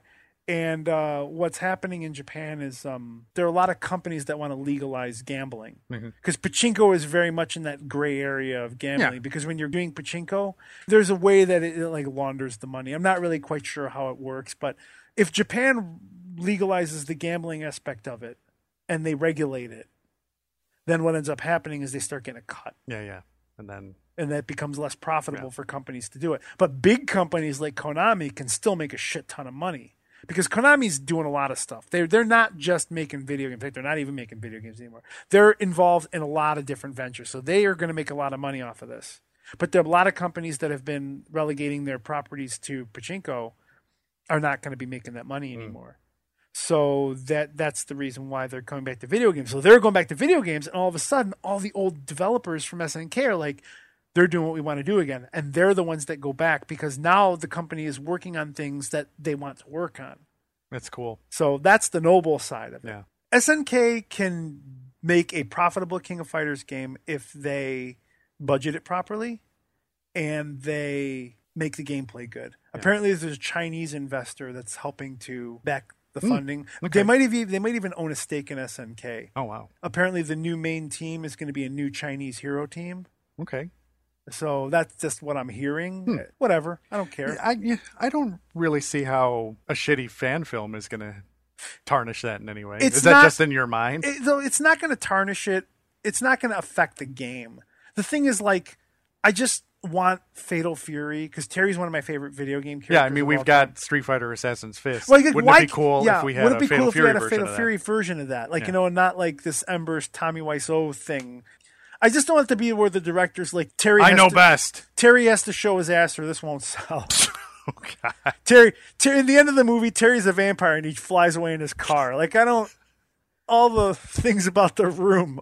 Like if you research the room, all the crazy shit Tommy Wiseau said making that movie. Oh, my you know God. what I'm referencing, I know, right? Like I know. he said that I have know. to show my ass or this movie won't sell. I know. I'm laughing at the absurdity of it. I don't want that just because I feel like SNK is they've always been that survivor. They've always been that company that just no matter how bad it got, they made good games. You know, for a while there they were riding high when the Fatal Fury animes came out. Terry Bogard is one of the very few fighting game characters to appear on the cover of New Type magazine. Mm-hmm. That's a big That's a deal big deal. for a non-robot character, Right. Or non non sci-fi character Yeah, Mm-hmm. yeah. to be on the cover of an issue of New Type. I've got that issue somewhere. I've got it in storage, and it's my my pride of my. Yeah, New you got to Type be a collection. Gundam usually. Guy- Gundam or Evangelion or Evangelion, sorry, or Five Star or something like that Yeah. in order to like or whatever the new mecha show is. Right, right, right. But like for Terry Bogard to show up on the cover, It's like The being only on the th- cover of Time. right? for- For for, for anime. SNK, yeah. That, the only thing that would be better than that is if there was an issue of New Type where Guts was on the cover from Berserk. For me, like that would be the, the Mm. Yeah. thing that like okay, I, their price is no option right. because I was buying New Type as it was coming out, so it was only costing me like eight bucks. but to get back issues or anything. Yeah, like but if I found out Guts was on an issue of on the cover of an issue of New Type, I would be really excited about that. But that's the thing. I just want it to be good, you know, because I've been loyal for so long to Give me SNK. something. Give me where's my reward? if you really care about this, You as took much as three hundred say- dollars a pop for every cartridge. I It- want my good Fatal Yeah. Fury live action movie. Right. I just I just want it to be good. I mean, the King of Fighters movie. Although sucked. it has nothing to do with SNK. It's no, just it doesn't. But like, I just want it to be. Yeah, good, yeah, yeah. No, I you get know, it. I like get Street it. Mm-hmm. Fighter Assassin's Fist turned out better than anyone could have expected or hoped for. I just want SNK to be well. What I really want is for SNK to be doing so good that Capcom and SNK make that third game. Man, that'd be cool. That would be awesome. I'd be on board with that. I, I I'd play broke that. out Capcom versus SNK 2 a couple weeks ago and I was playing it. Yeah. I remember, man, how much fun it is. It's a lot. Yeah, man, we played that. What a lot. great game it is. I still can't stand the, the disparity in the sprites. Yeah. I hate how bad the Capcom sprites look in a lot of cases, but you know, the gameplay itself is a lot of fun. And you know what? Honestly, I don't like the 3D backgrounds in that game. No. The f- backgrounds in the first one I thought were a lot better. I They're gonna want have 3D backgrounds, like um, Marvel versus Capcom 3 kind of showed that you know if you make Well- the characters 3D and the backgrounds 3D. I I- know they didn't have the technology at I the want time, more- but I want more fan servicey backgrounds. Like Capcom versus SNK, the first one. There's a Pow Pow Cafe stage. yeah, yeah. That's cool. That is cool. You can't just throw some characters in the background and say, "Hey, look, it's a it's a fan service thing." There's Yeah. It's a there's bunch of uh, there's um, Shang Fei from from Real Bout. You know, Th- there's a re- bunch of rally cars driving in the And there's- sand dunes. yeah, and there's and there's Falcon one character From, sitting on the hood. yeah, like, there's Falcon from Power Stone. Hey, look, it's fan servicey. Where the fuck are these dunes? Not- yeah. You know, like the first Capcom versus SNK, one of the stages was the gate outside the palace where Ryu fights Right. up on the roof. right. Mm-hmm. You recognize that shit, and I want more of that. Yeah. You know, I But just you're not gonna get it from this fan film. no, you're not. You're And- gonna and- get oh hi Joe. oh hi Andy. Oh, never mind about that, Terry. Oh How is hi your- my. How is your sex life? Did you ever hear the fan theory about uh, the room when uh, Oh, my the God. drug dealer Chris R? Yeah, yeah. Like how they take him away, Yeah. and then they show back up on the roof a few seconds later, Right. And the reason why is because some people theorize they just dragged him in the basement and killed him. that fan theory can be really picked apart. Like there are a number of things, there are a number of levels of weirdness to it. For the first level is why are you making fan theories about the room? Uh, the second layer is because people need this shit explained. b- the second layer is d- like it's going to get into like inception type shit multiple layers of weirdness but the first layer why are you making this fan theory the second one would be i could totally see it happening in this movie just because it's so goddamn insane already Yeah. of course they th- took him down there and killed him in, in this movie that's just what happens Ap- yeah, apparently the gun at the end of the movie that he shoots himself with. Yeah. Spoilers. oh shit yeah Whatever, it's the fucking room. yeah we don't sound the spoiler alert for shitty movies but the gun was supposed to be the drug dealer's gun. oh really Yeah, there was a filming error, and they just ended up going with what a they filming Had. error in the room Yeah. fuck off that movie's perfect Think about this: the fan theory of them dragging him in the basement and killing him. Yeah.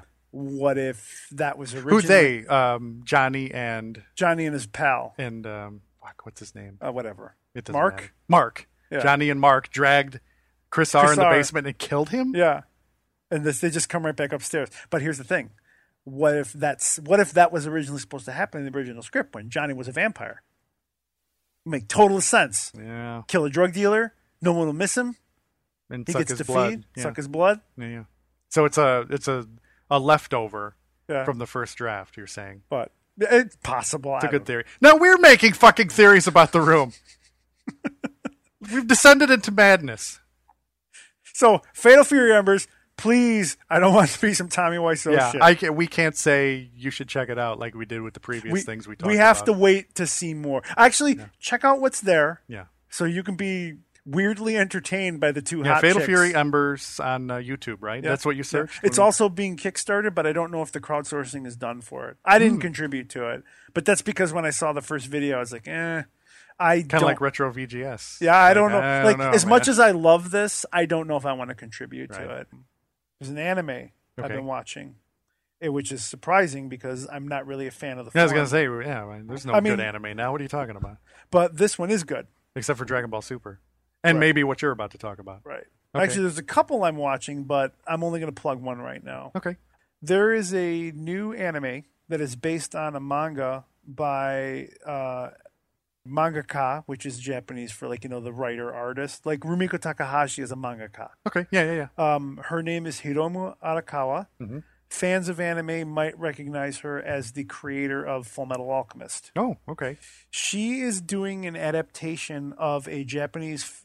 It's a pseudo historical fiction series that might have some fantasy elements. Okay. So it takes place in a world that's not Earth, but it's really portrayed as though it's historical fiction. So, like, you know, there's lots of politics and lots of war and lots of intrigues. It's called uh, Arslan Senki or Heroic Legend of Arslan. Okay. A number of years ago, there was an anime adaptation of this novel series. It's originally a novel series.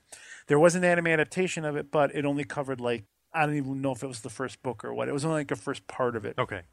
But this. So this is an all encompassing the whole series. Eh Well, the first season doesn't cover everything, but she's doing a manga of it. okay. So Animation Studios decided to take the manga and turn it into an anime. Okay. Which is how a lot of That's- anime yeah. gets made. Not all, but a lot of it gets made that Yeah. way. And of course, all the artwork is inspired from her original work. So it just like Full Metal Alchemist, it looks like her original work. And uh, it's sort of a pseudo parallel storytelling to the Crusades. Okay. So you've got a um, you've got sort of a Middle Eastern nation, and they're thriving, and you've got these people coming from the West, which is sort of like a pseudo European nation, Yeah. and they're calling everyone heathens and wanting to kill them and stuff like that. And uh, Arslan is the main character, and he is the son of the king of the Middle Eastern nation Okay. it's about him learning how to be a leader and it's about him coming to understand who his enemy is it's about him coming to sympathize with the enemy not necessarily to betray his kingdom but to kind of see the humanize the other enemy to learn about them Okay. and maybe truly start to bridge the gap between these two sides that have just an irreconcilable difference see like the middle eastern side i don't know the name of the kingdoms it doesn't really matter Mm-hmm, okay but the middle eastern i'm just going to call them the middle eastern faction Yeah, even yeah, though it's yeah. not middle east it's a fictional setting but it, it bears a lot of similarities to it Yeah.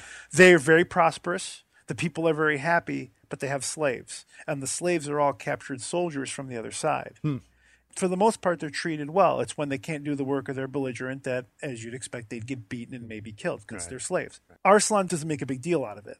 To his mind, he looks at the slaves and he's like, if you just do your job, you'll be treated well. And they are. The ones that do their job and are subservient are treated well. Yeah. But they're still slaves. They're still slaves. He doesn't understand that that's not a desirable position to be in Right. because you're not a free person. yeah. It's mostly a good kingdom, but it has kind of an ugly side to it. Yeah. Well, the invading Western faction, the Crusader side, we'll call them, when Arslan gets taken hostage by one of them, what ends up happening is a bunch of prisoners get brought into the city, and one of them is a boy. And Arslan's intrigued by this. So, what ends up happening is some shenanigans ensue. This boy prisoner escapes, and he takes Arslan hostage Okay. and as they're running from everyone, they're running because all the soldiers like gotta save the prince, gotta Right, save the prince, right? right. So as they're running from everyone, at one point they manage to get away from everyone, and they're just exhausted from the running. And Arslan's kind of one of those like he's kind of one of those peaceful guys. He's like he's not cursing the dude. He's not trying to escape from him. He's like I'm just gonna travel with this guy because I want to learn more about Hmm. him. You know, I'm just gonna go with him. So he asks the kid, he's like, you know, why don't you just submit and become a slave? You'll have a good life what the kid says, let me tell you what I believe. And they're watching as another slave is being beaten, uh, like across the street or whatever. Yeah. What I believe is that you people are heathens. What I believe is that our God believes that every person is equal. There are no slaves. We're all the same. The only way that everyone in this world is going to be equal is if we convert everyone to our way of being. You're all heathens and you take slaves, and that makes you bad people. Yeah. Well, that's a rather militant viewpoint to take. It's kind of a harsh way to look at it. You know, we're going to convert you or you're going to die. But the initial point of the message is that we believe all people are equal. Yeah. So Arslan right there is realizing, wow, both sides have got good points, but they've also got ugly aspects to them. What ends up happening is the kid gets away. Three years pass. Arslan goes into his first battle, and that's where the story really begins. And I don't want to spoil anything beyond that. But the whole setup, It's funny. I'm actually like into it. Like, tell me the rest. the story doesn't pull any punches. Yeah. There are no stupid moe blob characters in there. There isn't like you know the Anui laced girl that's got a crush on Arslan. There isn't like the Sundere character that's like really hardcore and militant. But whenever Arslan shows up, she like she gets weak in the knees. Like it doesn't There's have no an- tropes. It's just a story. It's just a story. Straightforward storytelling. Right. Yeah, yeah. And it's got great characters. It's got great music. It's got great animation. It's got a really good story. It's a hard hitting story. It doesn't pull its punches. It doesn't take any prisoners. When people are getting killed, there's blood everywhere. It's like you're It has a complicated name, so I'm going to ask you to repeat it. uh, Ar- it's Arslan Senki or Arslan Warriors of Legend. Okay. And there's a PS4 video game out for it that's done by Omega Force and Oh, wow. uh, Koei Tecmo, and it plays a lot like a Dynasty I Warriors. was going to game, say, is it a Dynasty Warriors? but there are some differences to the mechanics. It's not a pure Dynasty Warriors game. Okay. It actually plays different, and it's not Dynasty Warriors Arslan like you know Dynasty Warriors Gundam or Dynasty Warriors But it's made by those guys. it's made so by it those can guys. Have similarities. Yeah, yes, I can see it. and it looks like it, and it's cell shaded artwork, Oh, cool. so it looks like anime. yeah, that's nice. And uh, it's it's really really neat. It's a really good game. I'm really surprised by the maturity and the nuance and the context of the story. It's an anime that's provocative, and it's an anime that is deep. It's a story about something. Mm-hmm. I don't see it as being a very marketable show. You know, you can't really market a war. that's kind of what show. makes it good, though. I mean, that's what But that's, an element that makes it appealing to guys like you and me. I Yeah, think. You like, it's, it's not a- marketable, so it's like it's a show. so, oh, that's- that's actually some really like real stuff in it. it's not just you know main character shows up for his first day of school accidentally sees the heroine naked Yeah. they argue they get in a duel he beats her and then she starts to realize she has a crush on him and then all these other girls start showing up and they all have crushes on him and they fight over him and then there's going to be a tournament Have you watched a lot of anime or? anime produced in the last 10 years i've watched one and as far as i'm concerned that's fucking 90% of them well that's because they're adopting light novels now which light novels are sort of the japanese equivalent of young adult Yeah, yeah. think about light novels as the japanese version of that it's boy. connecting with a certain audience and that certain audience has a voracious appetite for that type of material We are so out of the demographics now, man. i remember when it used to be about ideas. Well, You know what? It's funny though. I, I guess I should correct myself. We're not out of the demographic. The demographic has changed. no it, the demographic has changed and um I, I think that i know i've just repeated what you said and i do that a lot but it, That's it's because ch- what I say is pretty awesome. Yeah, it's pretty and bears awesome. Mm-hmm. repeating. So just like uh, uh you saying that uh your wife saying that you have a man crush on vic Mhm. Yeah. That bears repeating bears too. repeating many times. i think the industry has gotten worse Yeah. in my opinion shows like attack on titan used to be a run-of-the-mill show Yeah. now a show like attack on titan comes out and because there's people getting eaten everybody loses their shit Yeah, yeah, yeah. oh look at all these characters are dying that's because you're used to watching shows where there are no consequences Yeah. because if there are consequences in your show it's going to make you feel bad and if it makes you feel bad you're not going to watch it or you know you might you might read a blog and be like i don't want to finish reading this blog because it's going to change my perception of something an anime where there are no consequences and where everybody comes out okay at the end it's patronizing Think about the first anime we watched, like Robotech. Major Mm-hmm. Well- consequences all the time. Macross is the first exposure I have to serious anime as a storytelling form.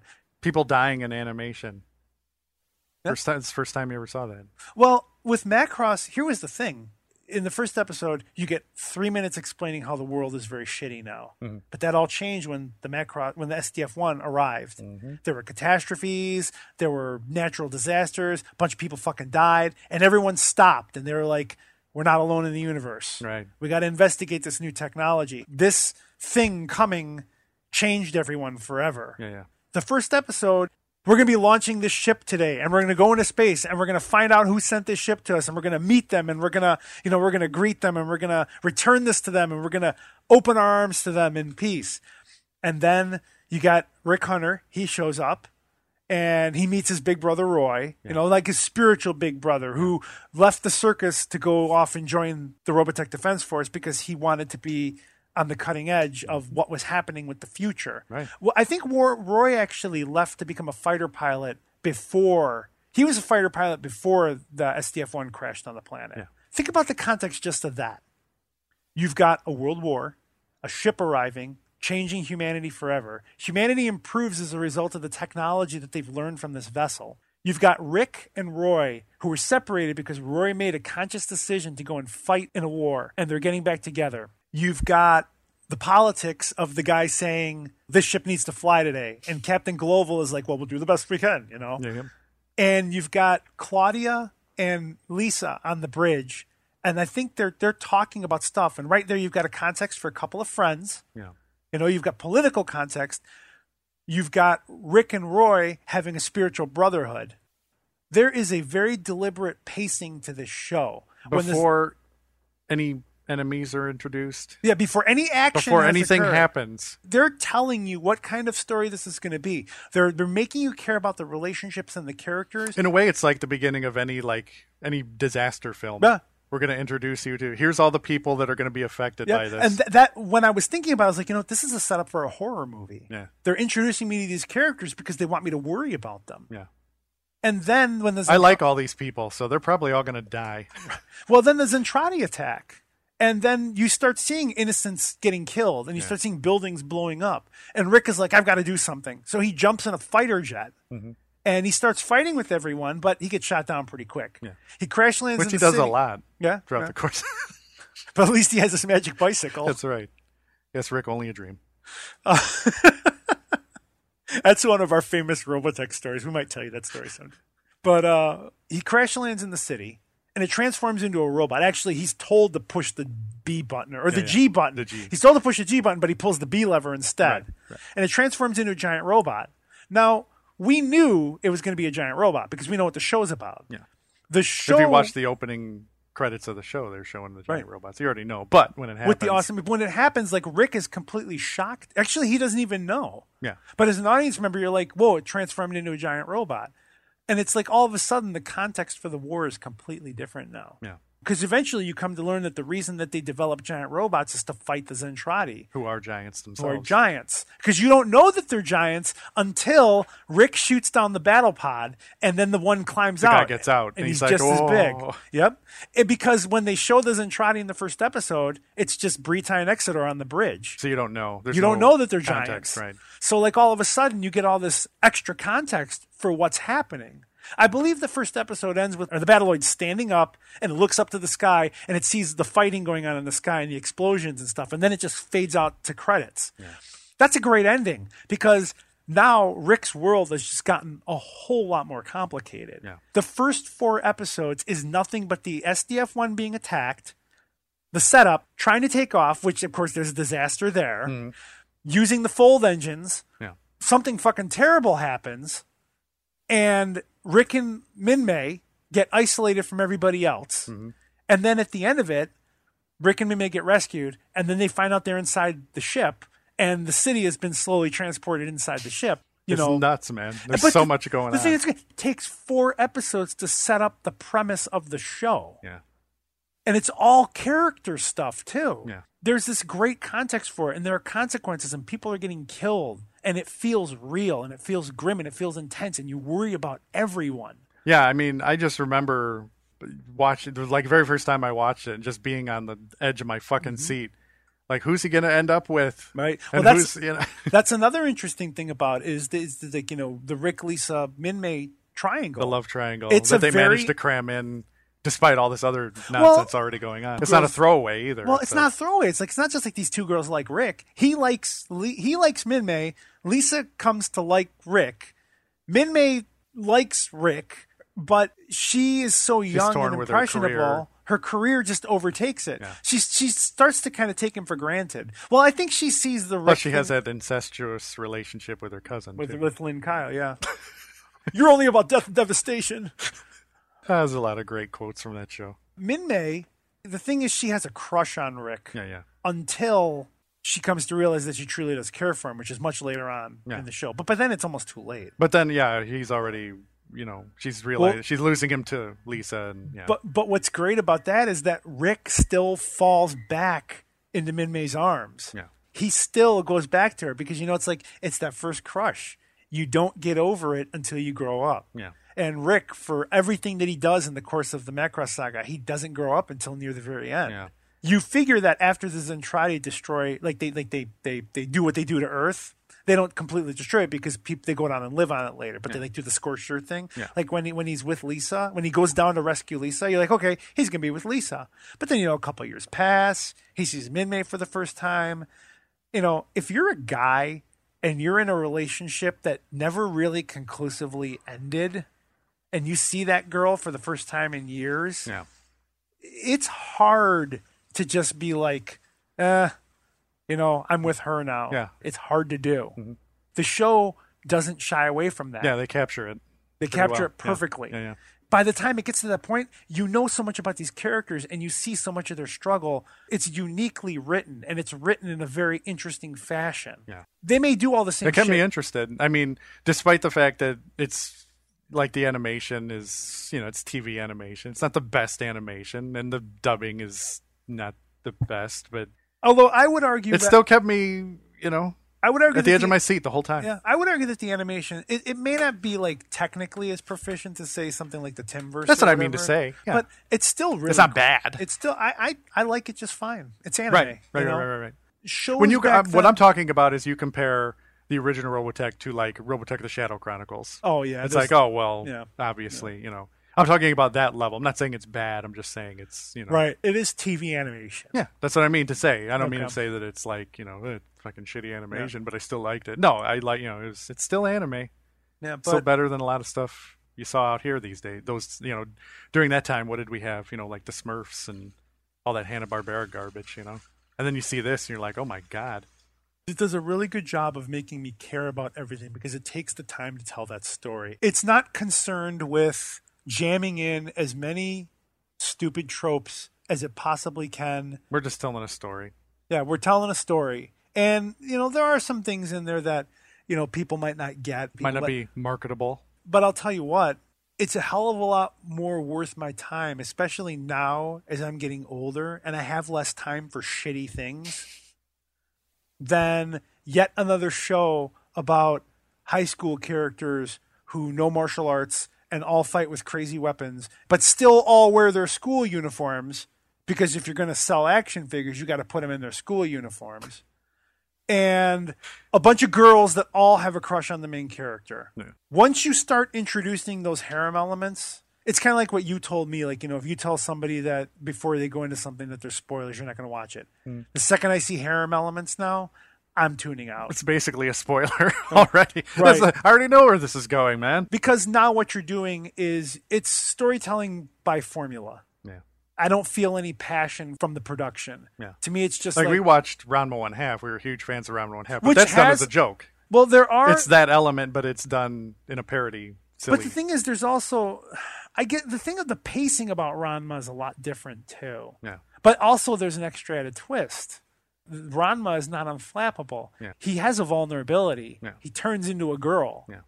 And then there's that extra twist that like the girls all want to be with Ranma, but when he turns into a girl, they all hate him. right? Akane is the only one that knows Yeah. anyway. yeah, yeah. That adds an extra wrinkle. Like, what if Kirito from Sword Art Online transformed into a girl? Hmm. Well, then it'd be an ape of Ranma. But the point is, there's a whole new element to it. Yeah. And and Rumiko Takahashi, comedy is a thing she does very well. She does drama very well too, and especially horror. She's really good with all Yeah, of it. yeah, yeah, yeah. Maizan Ikoku is probably her best work overall. And this is about people living in a fucking apartment. Mm-hmm. Yeah. There's nothing fantastic about it. Yeah. It's just people living in, a, in an apartment Just a good story. but she's not concerned with tropes. Yeah. She's never been concerned with It's funny when anime does this, so I'm gonna do this. right or hey, you know what? We're going to make an anime because we know that young boys and men with arrested development, they like having their waifus. So we're just going to cram all these waifus in the show. The show is just going to be waifus and there's going to be a main character that's so unremarkable except for his skill that anyone can project themselves onto that character and be and enjoy the male power fantasy. Yeah. too many shows are an excuse for waifus. And okay, I'm not going to take waifus away from anybody. Can you tell them what that? I don't know, like if people get the term. It's an anime fan thing. It's a weeaboo thing. Um, weeaboo is a derogatory term for an anime fan. okay, so I'm just saying it because even now anime fans are adopting it and they're you know saying you know we're weebs, we're weebin. Yeah. When we talk about our waifus, we're weebin. Okay, I don't have anything specifically against somebody liking waifus. I really don't. At Up Rainfall, there are a number of people that enjoy anime with that kind of stuff in it. That's fine. They can enjoy that. I'm not talking about somebody's enjoyment of that. What I'm talking about is the existence of that thing at the expense of good anime like Arslan Senki, which we need more Arslan Senki. Right. We need more of that. We need more We can only hope. mature storytelling and less of this light novel martial arts tournament. The light novel slice of life stuff I'm I'm okay with. Yeah, but that's like saying in the U.S. we need less of this Twilight and Hunger Games and uh, Right. Maze Runner. It's not going to happen. The thing that makes me upset about that is that in the realm of cinema, to me, it's a lot easier to point out the quality productions. But a waifu is an anime character that is described to me as not the character. Like, say you were to imagine being married to one of these characters, it's not the character that you can live with, it's the character that you can't live without. Okay. That's your waifu. Waifu is a way a Japanese might pronounce the word wife. Mm-hmm. So waifu. You have a particular taste for a certain character. That girl is your type. Who would your waifu be, Tom? Don't ask me that fucking question. Hey, I- Uh, that, that question got asked me in another podcast, and I got stumped. I had no. That's idea. why I asked. I had no idea what to say. It was a fun question to, a- to answer once everyone else answered their question. I was Yeah. like, I don't, I don't know, man. I mean, I don't think about characters as waifus. you Right. know, I, I just don't. But I do have a waifu. Mm-hmm. It's a character from Final Fantasy XIV named Ishtola. Okay. If I had to pick a waifu, it would be her. Okay. But if I never play Final Fantasy XIV again, or if they if they off that character, if she just never showed up again, I wouldn't miss her. Yeah, right. I just I like that character design. I kind of describe it as more like she's a fun character Yeah, Mm-hmm. yeah. to watch, and she's not funny. She's kind of clever, but she's not like a comedy character. and She's not like a stupid cute character either. It's just an attractive design. She's an elegant character. I like her a lot in the game. Mm-hmm. Yeah. So that would be the closest thing, like legitimately to a waifu, Yeah. or just somebody with really huge knockers, which could be like half of the anime women. Yeah, right. It could be anyone. You know. So, We're but already talking about my. Could be. Yeah. Right. I don't, man. Why my couldn't have my as a waifu? No. I couldn't do that. No. She's too. Um, she's not really good at anything but fighting. But she's probably good at a couple of other things. well. I have to ask Andy about that Yeah. later because I am Terry. Oh hi. Andy. Actually, I already know because I had her. That's right. Yeah, TJ. Because I'm Terry. Yes. And I have everyone. Yes. I know that there are people out there that could point out to me, well, watch this anime, watch that anime, Yeah. watch this anime, watch that anime. I'm tired of the school uniform trope. Yeah. Tired of the light novel Yusha trope. I'm tired of the harem animes. Mm-hmm. If you go to Netflix and you look at anime, out of 20 shows, like 18 of them look like the exact same. thing. Yeah, I think we uh, we touched on that when we were talking about Dragon Ball. We're like, there are all these shows that are all the same, but Dragon Ball stands out. And I guess the reason I feel this way is largely because anime came along at a time in my life when I was very impressionable Sure. and ready for something new. Yeah, yeah. And not only was it new, but it was profound. Yeah. Like it was a war story with real characters that lived and died and they reacted to the changes around them and they matured. Like Minmay became an idol singer and the responsibility of it nearly destroyed her. Yeah. And she quit her job at one point. Like it's unfathomable Yeah. for somebody to just walk away from it like that. Well, bringing it down even to simpler terms, characters aging on screen in animation. We didn't get that in the U.S. He-Man was the same from beginning to end. There was no arc. There was no age. Right. There was no anything. You know. Well, Lion-O, you know, well, he grew a little bit, but you know, the point is, you never saw characters age. Certainly, you were lucky if you got any kind of arc, and nobody died. Right. There's no dispute that anime and American animation exist to sell merchandise. Mm-hmm. That's their predominant purpose. But the difference being that a show like Macross, or even more so, Mobile Suit Gundam, Yeah. Mm-hmm. because there are no aliens, it's all human beings, or Berserk, which has monsters, but it's also a very human story. Yeah, Well, the Berserk's Berserk- good. I never saw the uh, uh, anything beyond where uh, I don't want to spoil it. Uh, anything beyond that first part that you That's showed all me. there is. Yeah. The first storyline. Well, no, is- then they animate. Now there's new stuff. no, right? that hasn't come out yet. Oh. It's coming out. Um, it's going to be a TV show, actually. Yeah, yeah, yeah. I the heard new one's that. going to be a TV I show. heard that. am happy about That that. is That's cool. going to be TV and not movie. Yeah. It needs to be a TV show. I just hope it's a faithful adaptation. But Berserk's not really marketable. It's marketable to a hardcore crowd, but if It's there like are no Neo Geo. right, right. but that's why I like it. Yeah. A Berserk Neo Geo game would be the best thing ever. There you go. Berserk merchandise sells to a very small but very dedicated hardcore fan base. Dudes in armor, monsters, Yeah. you know, that sort of thing. But you put out a statue of a waifu, it sells by the truckload. it's just you- you're selling to a different demographic. Yeah. But where I'm going with this is that anime that that tells a real story can also sell merchandise.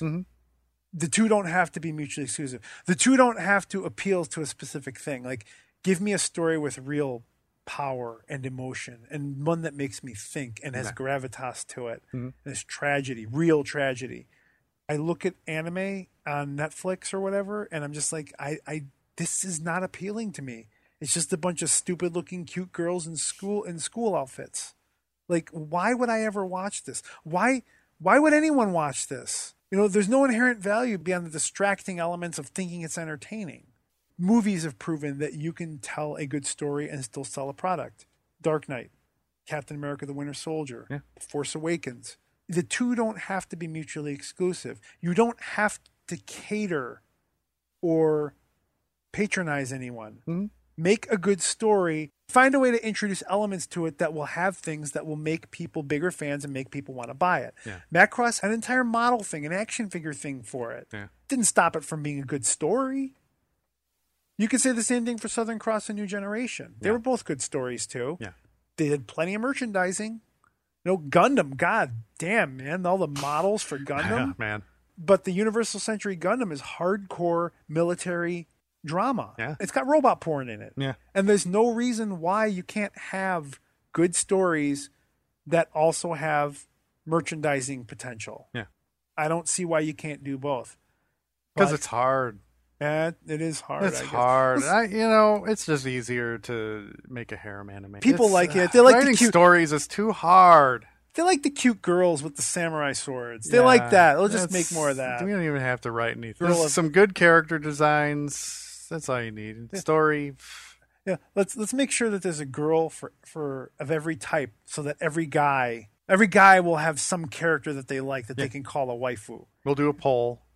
Yeah. We'll find out what guys like and and then we'll make we'll have, scientifically engineered to. Uh, yeah we'll have we'll have different women in these shows. it's that- way easier to put all the time and effort into that than writing a. yeah writing a good story story. like that. well, you know, it, you have to be thinking about the long term marketability of the thing, Right. which shocks me that Arslan got an anime. it shocks me because I've wa- what I've watched so far, which is like twelve episodes. Yeah. I cannot believe that. This How many is are being- there? uh, Like how- Twenty five in the first season. They're doing another one. Okay, Um, so you're like halfway.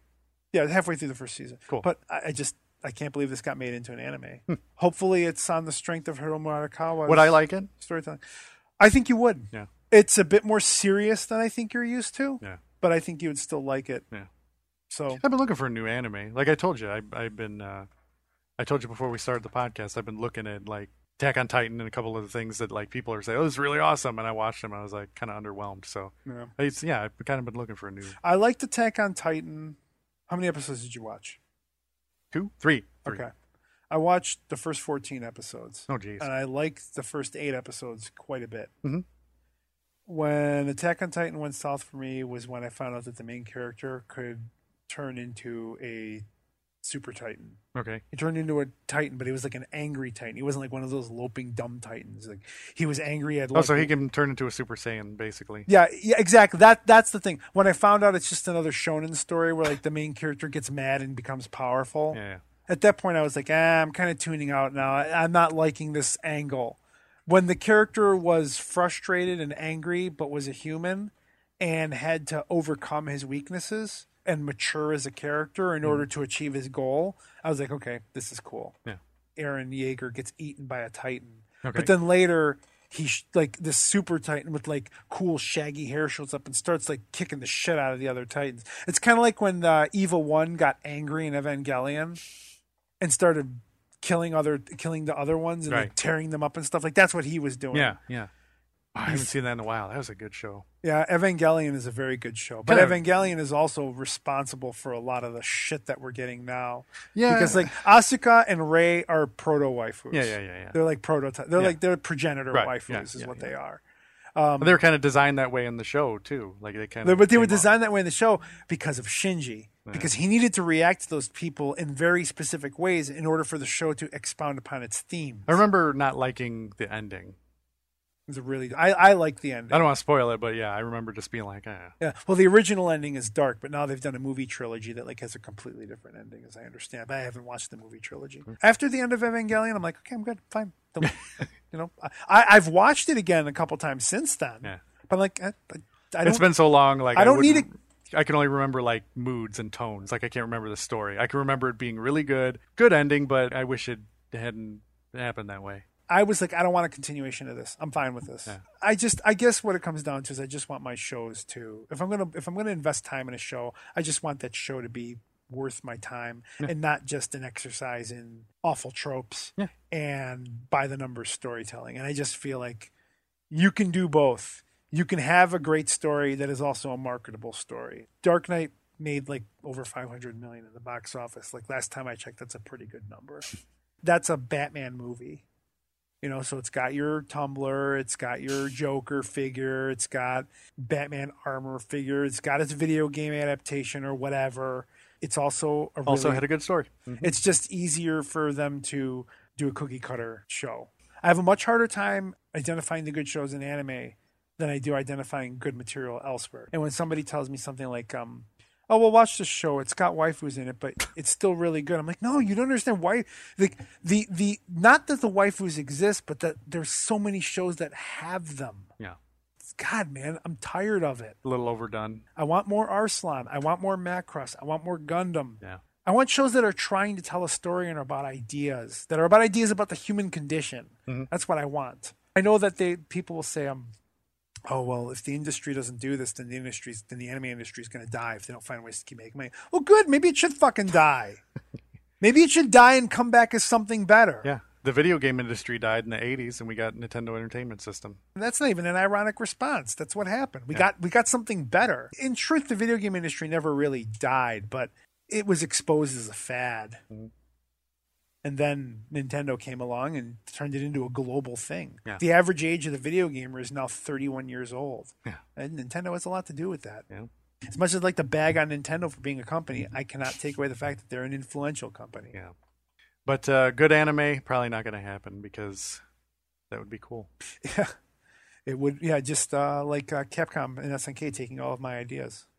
Not going to happen because it would be It cool. would be cool. Back then, they used to do it because it was cool, but not now. And again, I know that there are probably people they took out my there- ideas too. They should have kept listening to you. Yeah. They stopped. Mm-hmm. hmm Assholes. Well, I think I'm Bison's coming. Oh, again? Yeah. I'm, can we do something about this guy? No, I don't think so. I think till the end of time, every time we sit down, he's going to be like, Are you everything. sure? Yeah, That truck could be anybody. that's always him. Every time we kick him in the face, it's him. We haven't kicked the wrong guy yet. Where do you suppose he goes after we kick him in the face? He goes off in shame to be alone. And then steal another truck? Yeah, yeah. And then he's like, I'm going to get them guys back. When's he going to learn his lesson? When does any villain ever learn their lesson? Maybe he wants a job. Hmm. Mm. Denny hasn't been doing a very good job censoring our Yeah, content. maybe him Bison could uh, could take over and sit in the booth and go ha ha ha ha. ha. Or yes, yes, yes. but that's probably what he does every time he steals another Yeah. truck. Yes, drive. Struggling with the stick shift. Probably the only good thing to come out of the USA Network show. And uh, Oh, boy. Cody. I watched that episode after you uh, you sent me the YouTube link to the it was the USA Network Street Fighter animated series, which I barely knew existed, but it had a very special episode that had Guy and Cody in it. That was Final Fight, yeah, yeah. and uh, they had to rescue Jessica. And, Yeah. and Cody was a Neanderthal. Oh my Cody was God. the fucking Encino man. It in was yeah, it was like drawn really weird, man. Can't believe that existed. Did you see the commercial for the GI Joe figures? Go on YouTube and search out Street Fighter GI Joe figures. I commercial. still have a sealed Guile figure somewhere. you bought some of those? About Guile and about Blanco. Oh my god! Yeah, the commercial's excellent. Yeah, go on YouTube, search out Street Fighter GI Joe figures Are commercial. they as good as the uh, Robotech commercials? Yes, yes they are. Oh boy! yes, you are making a wild boast. Sir. it's a bold statement, but I stand by it. all right. The the, the commercials are great. After this is over, we'll uh, we'll After fire we it up. kick M Bison in the yeah, we'll face, kick him Bison. We, I mean, there's no question that we'll beat him. We always beat him. It's that easy. we kick him in the face. We fire up YouTube and we'll watch it. Do you think we should keep going after we kick him in the face? Like kick him out of the truck and don't let him get away this time. Maybe we could cue up the song from the Street Fighter Two anime and just beat the shit out of him for like an hour. Just put that on loop. Just put Just that on keep- loop and just keep pounding him. Keep punching him. keep doing our big combos, and maybe then he'll finally learn his lesson. Uh, we could try it. We could uh, kick him all the way to the Great Wall of China, Yeah. like in Street Fighter Alpha, Yeah, yeah, yeah. That's which is right. another game I've never played. I mean, Well, yeah, that's true. Why do I have this red gi? Yeah, I didn't even see you change into that. That's I don't even know what happened. Yeah. It's just I look down and I'm wearing a red gi. that's crazy, man. Hey, that duffel bag you're carrying. How did I get this? yeah, but does it got more of your gis? Does it got Terry Bogart's hats in it? No, yeah, could have either one. Yeah. Because the last time you fought Ooh, him, that's going back. That's an old joke. Yeah, that's an old joke. we used to make this joke Ryu and Terry meeting in a fight because they both carry that bag. Right. And they accidentally mix up the bag. So, like, Yeah, they pass each other in an airport, and then Yeah. their bags got swapped. So Ryu has a bag of Terry's hats. and Terry, has, a bag, of Ryu's gi. karate geese. And Ryu's, Ryu's karate geese are all like strategically torn at the sleeves Right. and torn at the pant legs. Yeah. So they all look weathered. So it's going to be about that time again, huh? Here we are on the road. What time is that?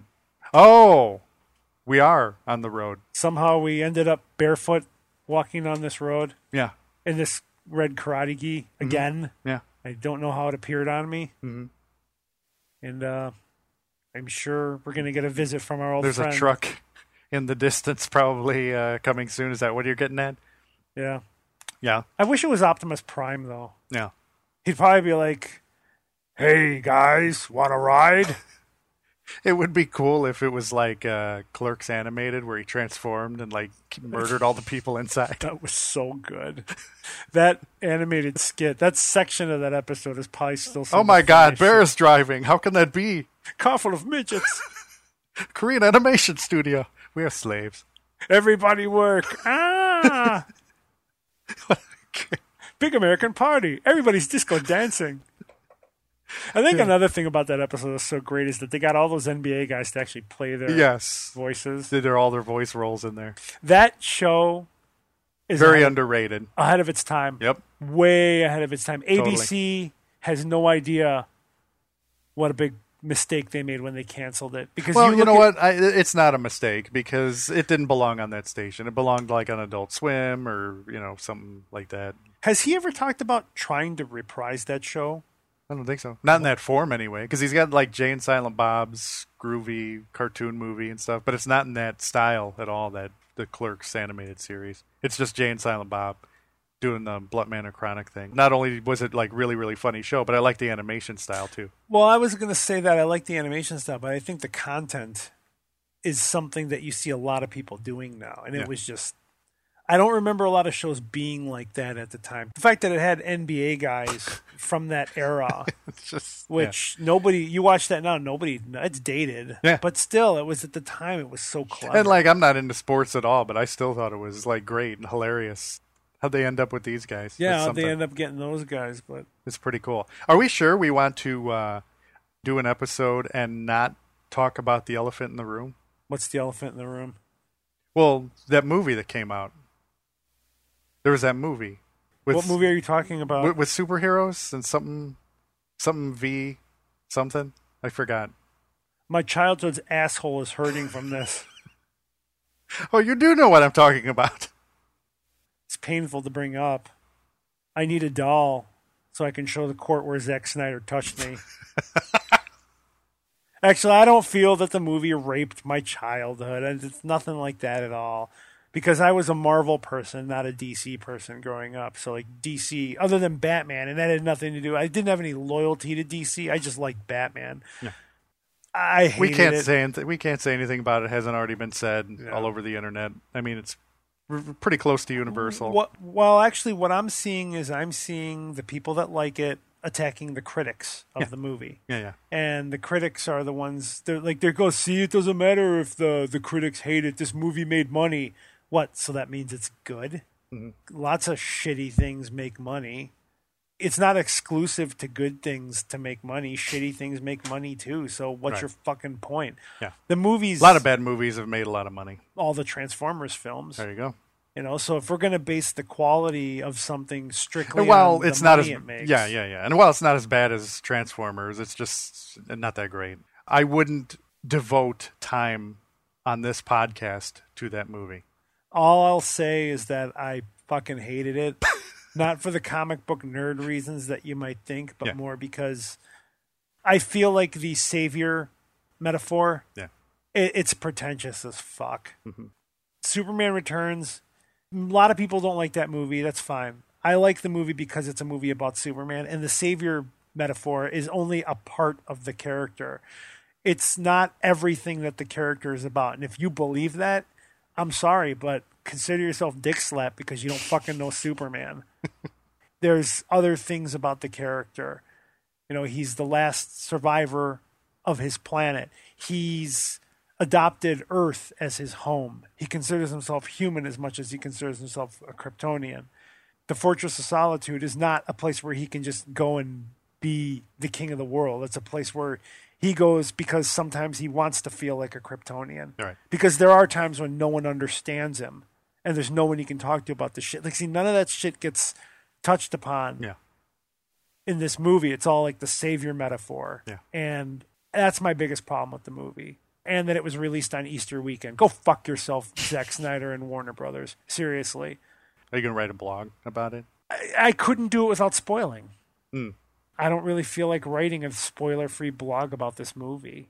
Then spoil the hell out of it. Who cares? Talking about this movie just makes me feel old. Makes me feel as old as I really am. Mm-hmm. Yeah, this is maybe a movie written not for us. It's not for you. I don't know who it's for. Well, it's for dumb people that like just want to eat popcorn and watch a fight. Batman v Superman is definitely written to hoodwink stupid people into thinking they saw something cool. Yeah. but you didn't see something good. Yeah. You I saw something forgettable. Never have I spent so long just n- seeing nothing happen. The Batfleck praise is overstated. Yeah.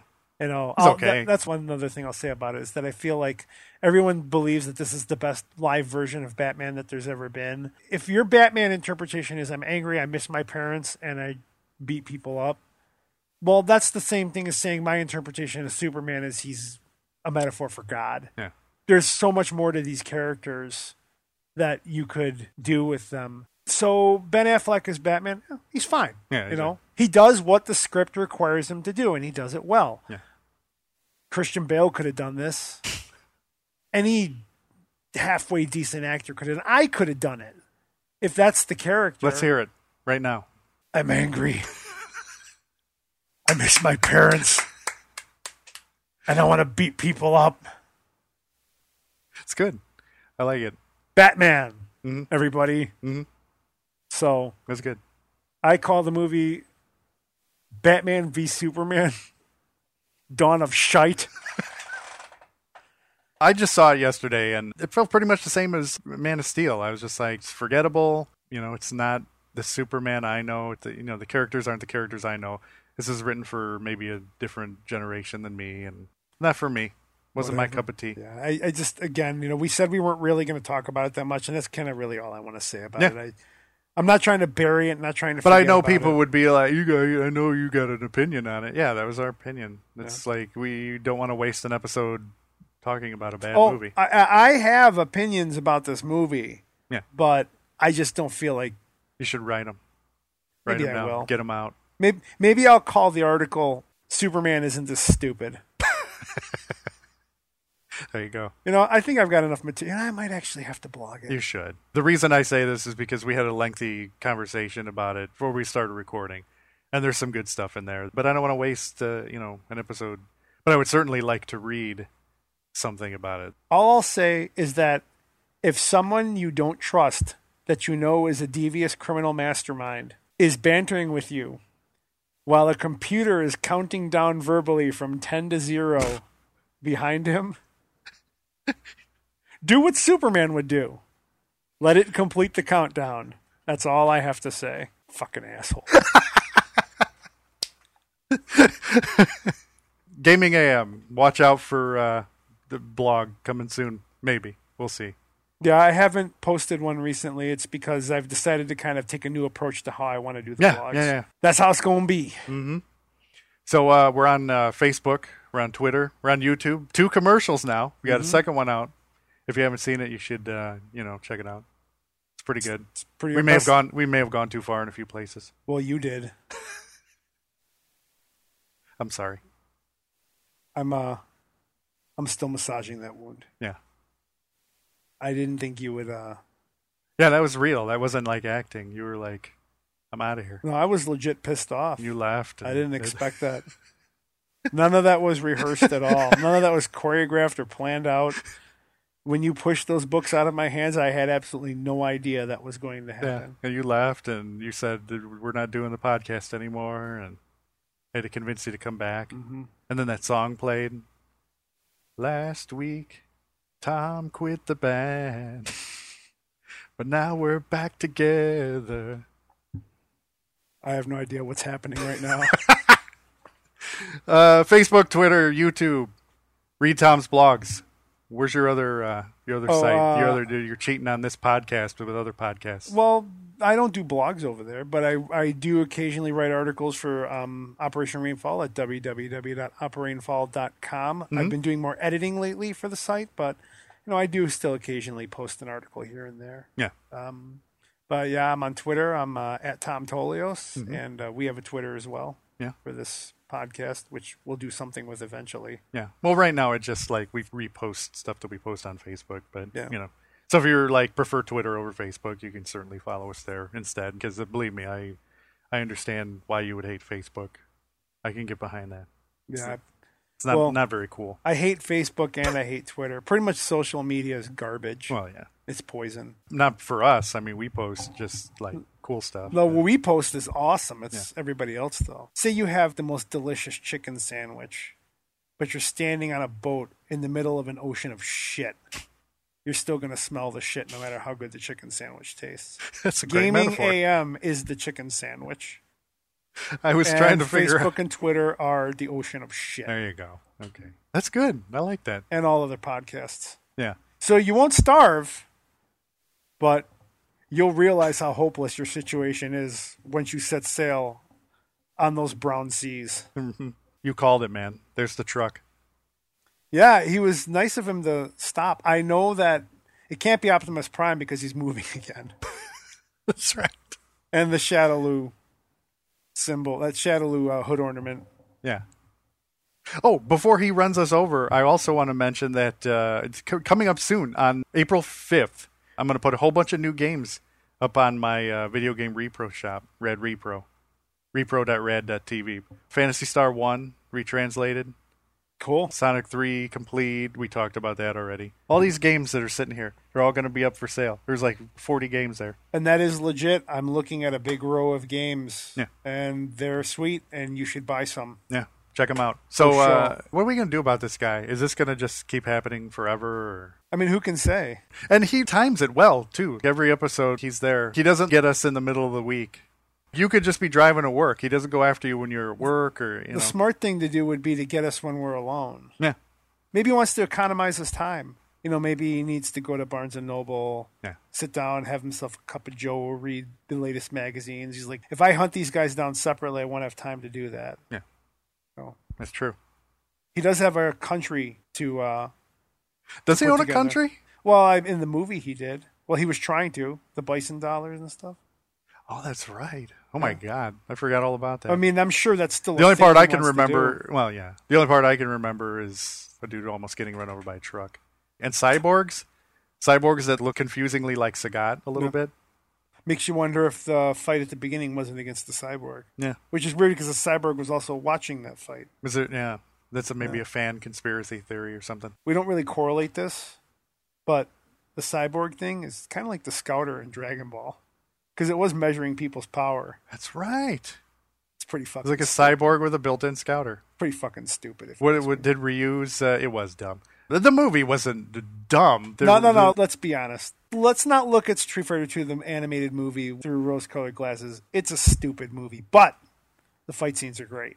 yeah, that's it's a true. dumb movie. Good animation, good fight scenes, And yeah. actually, the characterization is really good too. Yeah. It's just a bad, like the plot is stupid. yeah, the cyborg thing, I could never get behind that. I was just saying there could have been a better way to do this. But I mean, and we- they found a way. It was uh, Street Fighter Assassin's Fist Yep. is the right way to tell But that you know, Street Fighter story. when Guile was interacting with Chun Li, or Ryu was interacting with Ken, or M Bison was interacting with whoever, like I didn't feel like the characters were mischaracterized. No. They like they were portrayed very well, well except for maybe Cammy, who she barely got to do anything in the movie except for kill a few people. But that that whole thing, man, that whole Cammy as like Bison's assassin, that really took off. It just became her narrative. Yeah, yeah. You know, whereas like Cammy in the original version of the game, you play her after all of that. Right. But like that just became her whole narrative. It's Yeah. just like it's just crazy how that took off.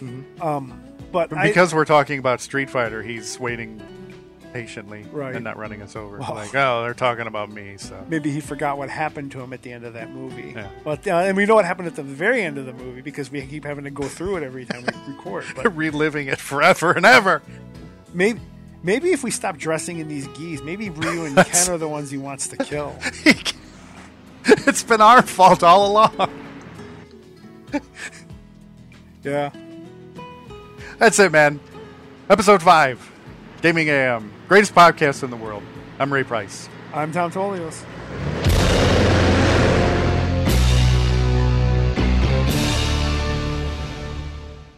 Cheese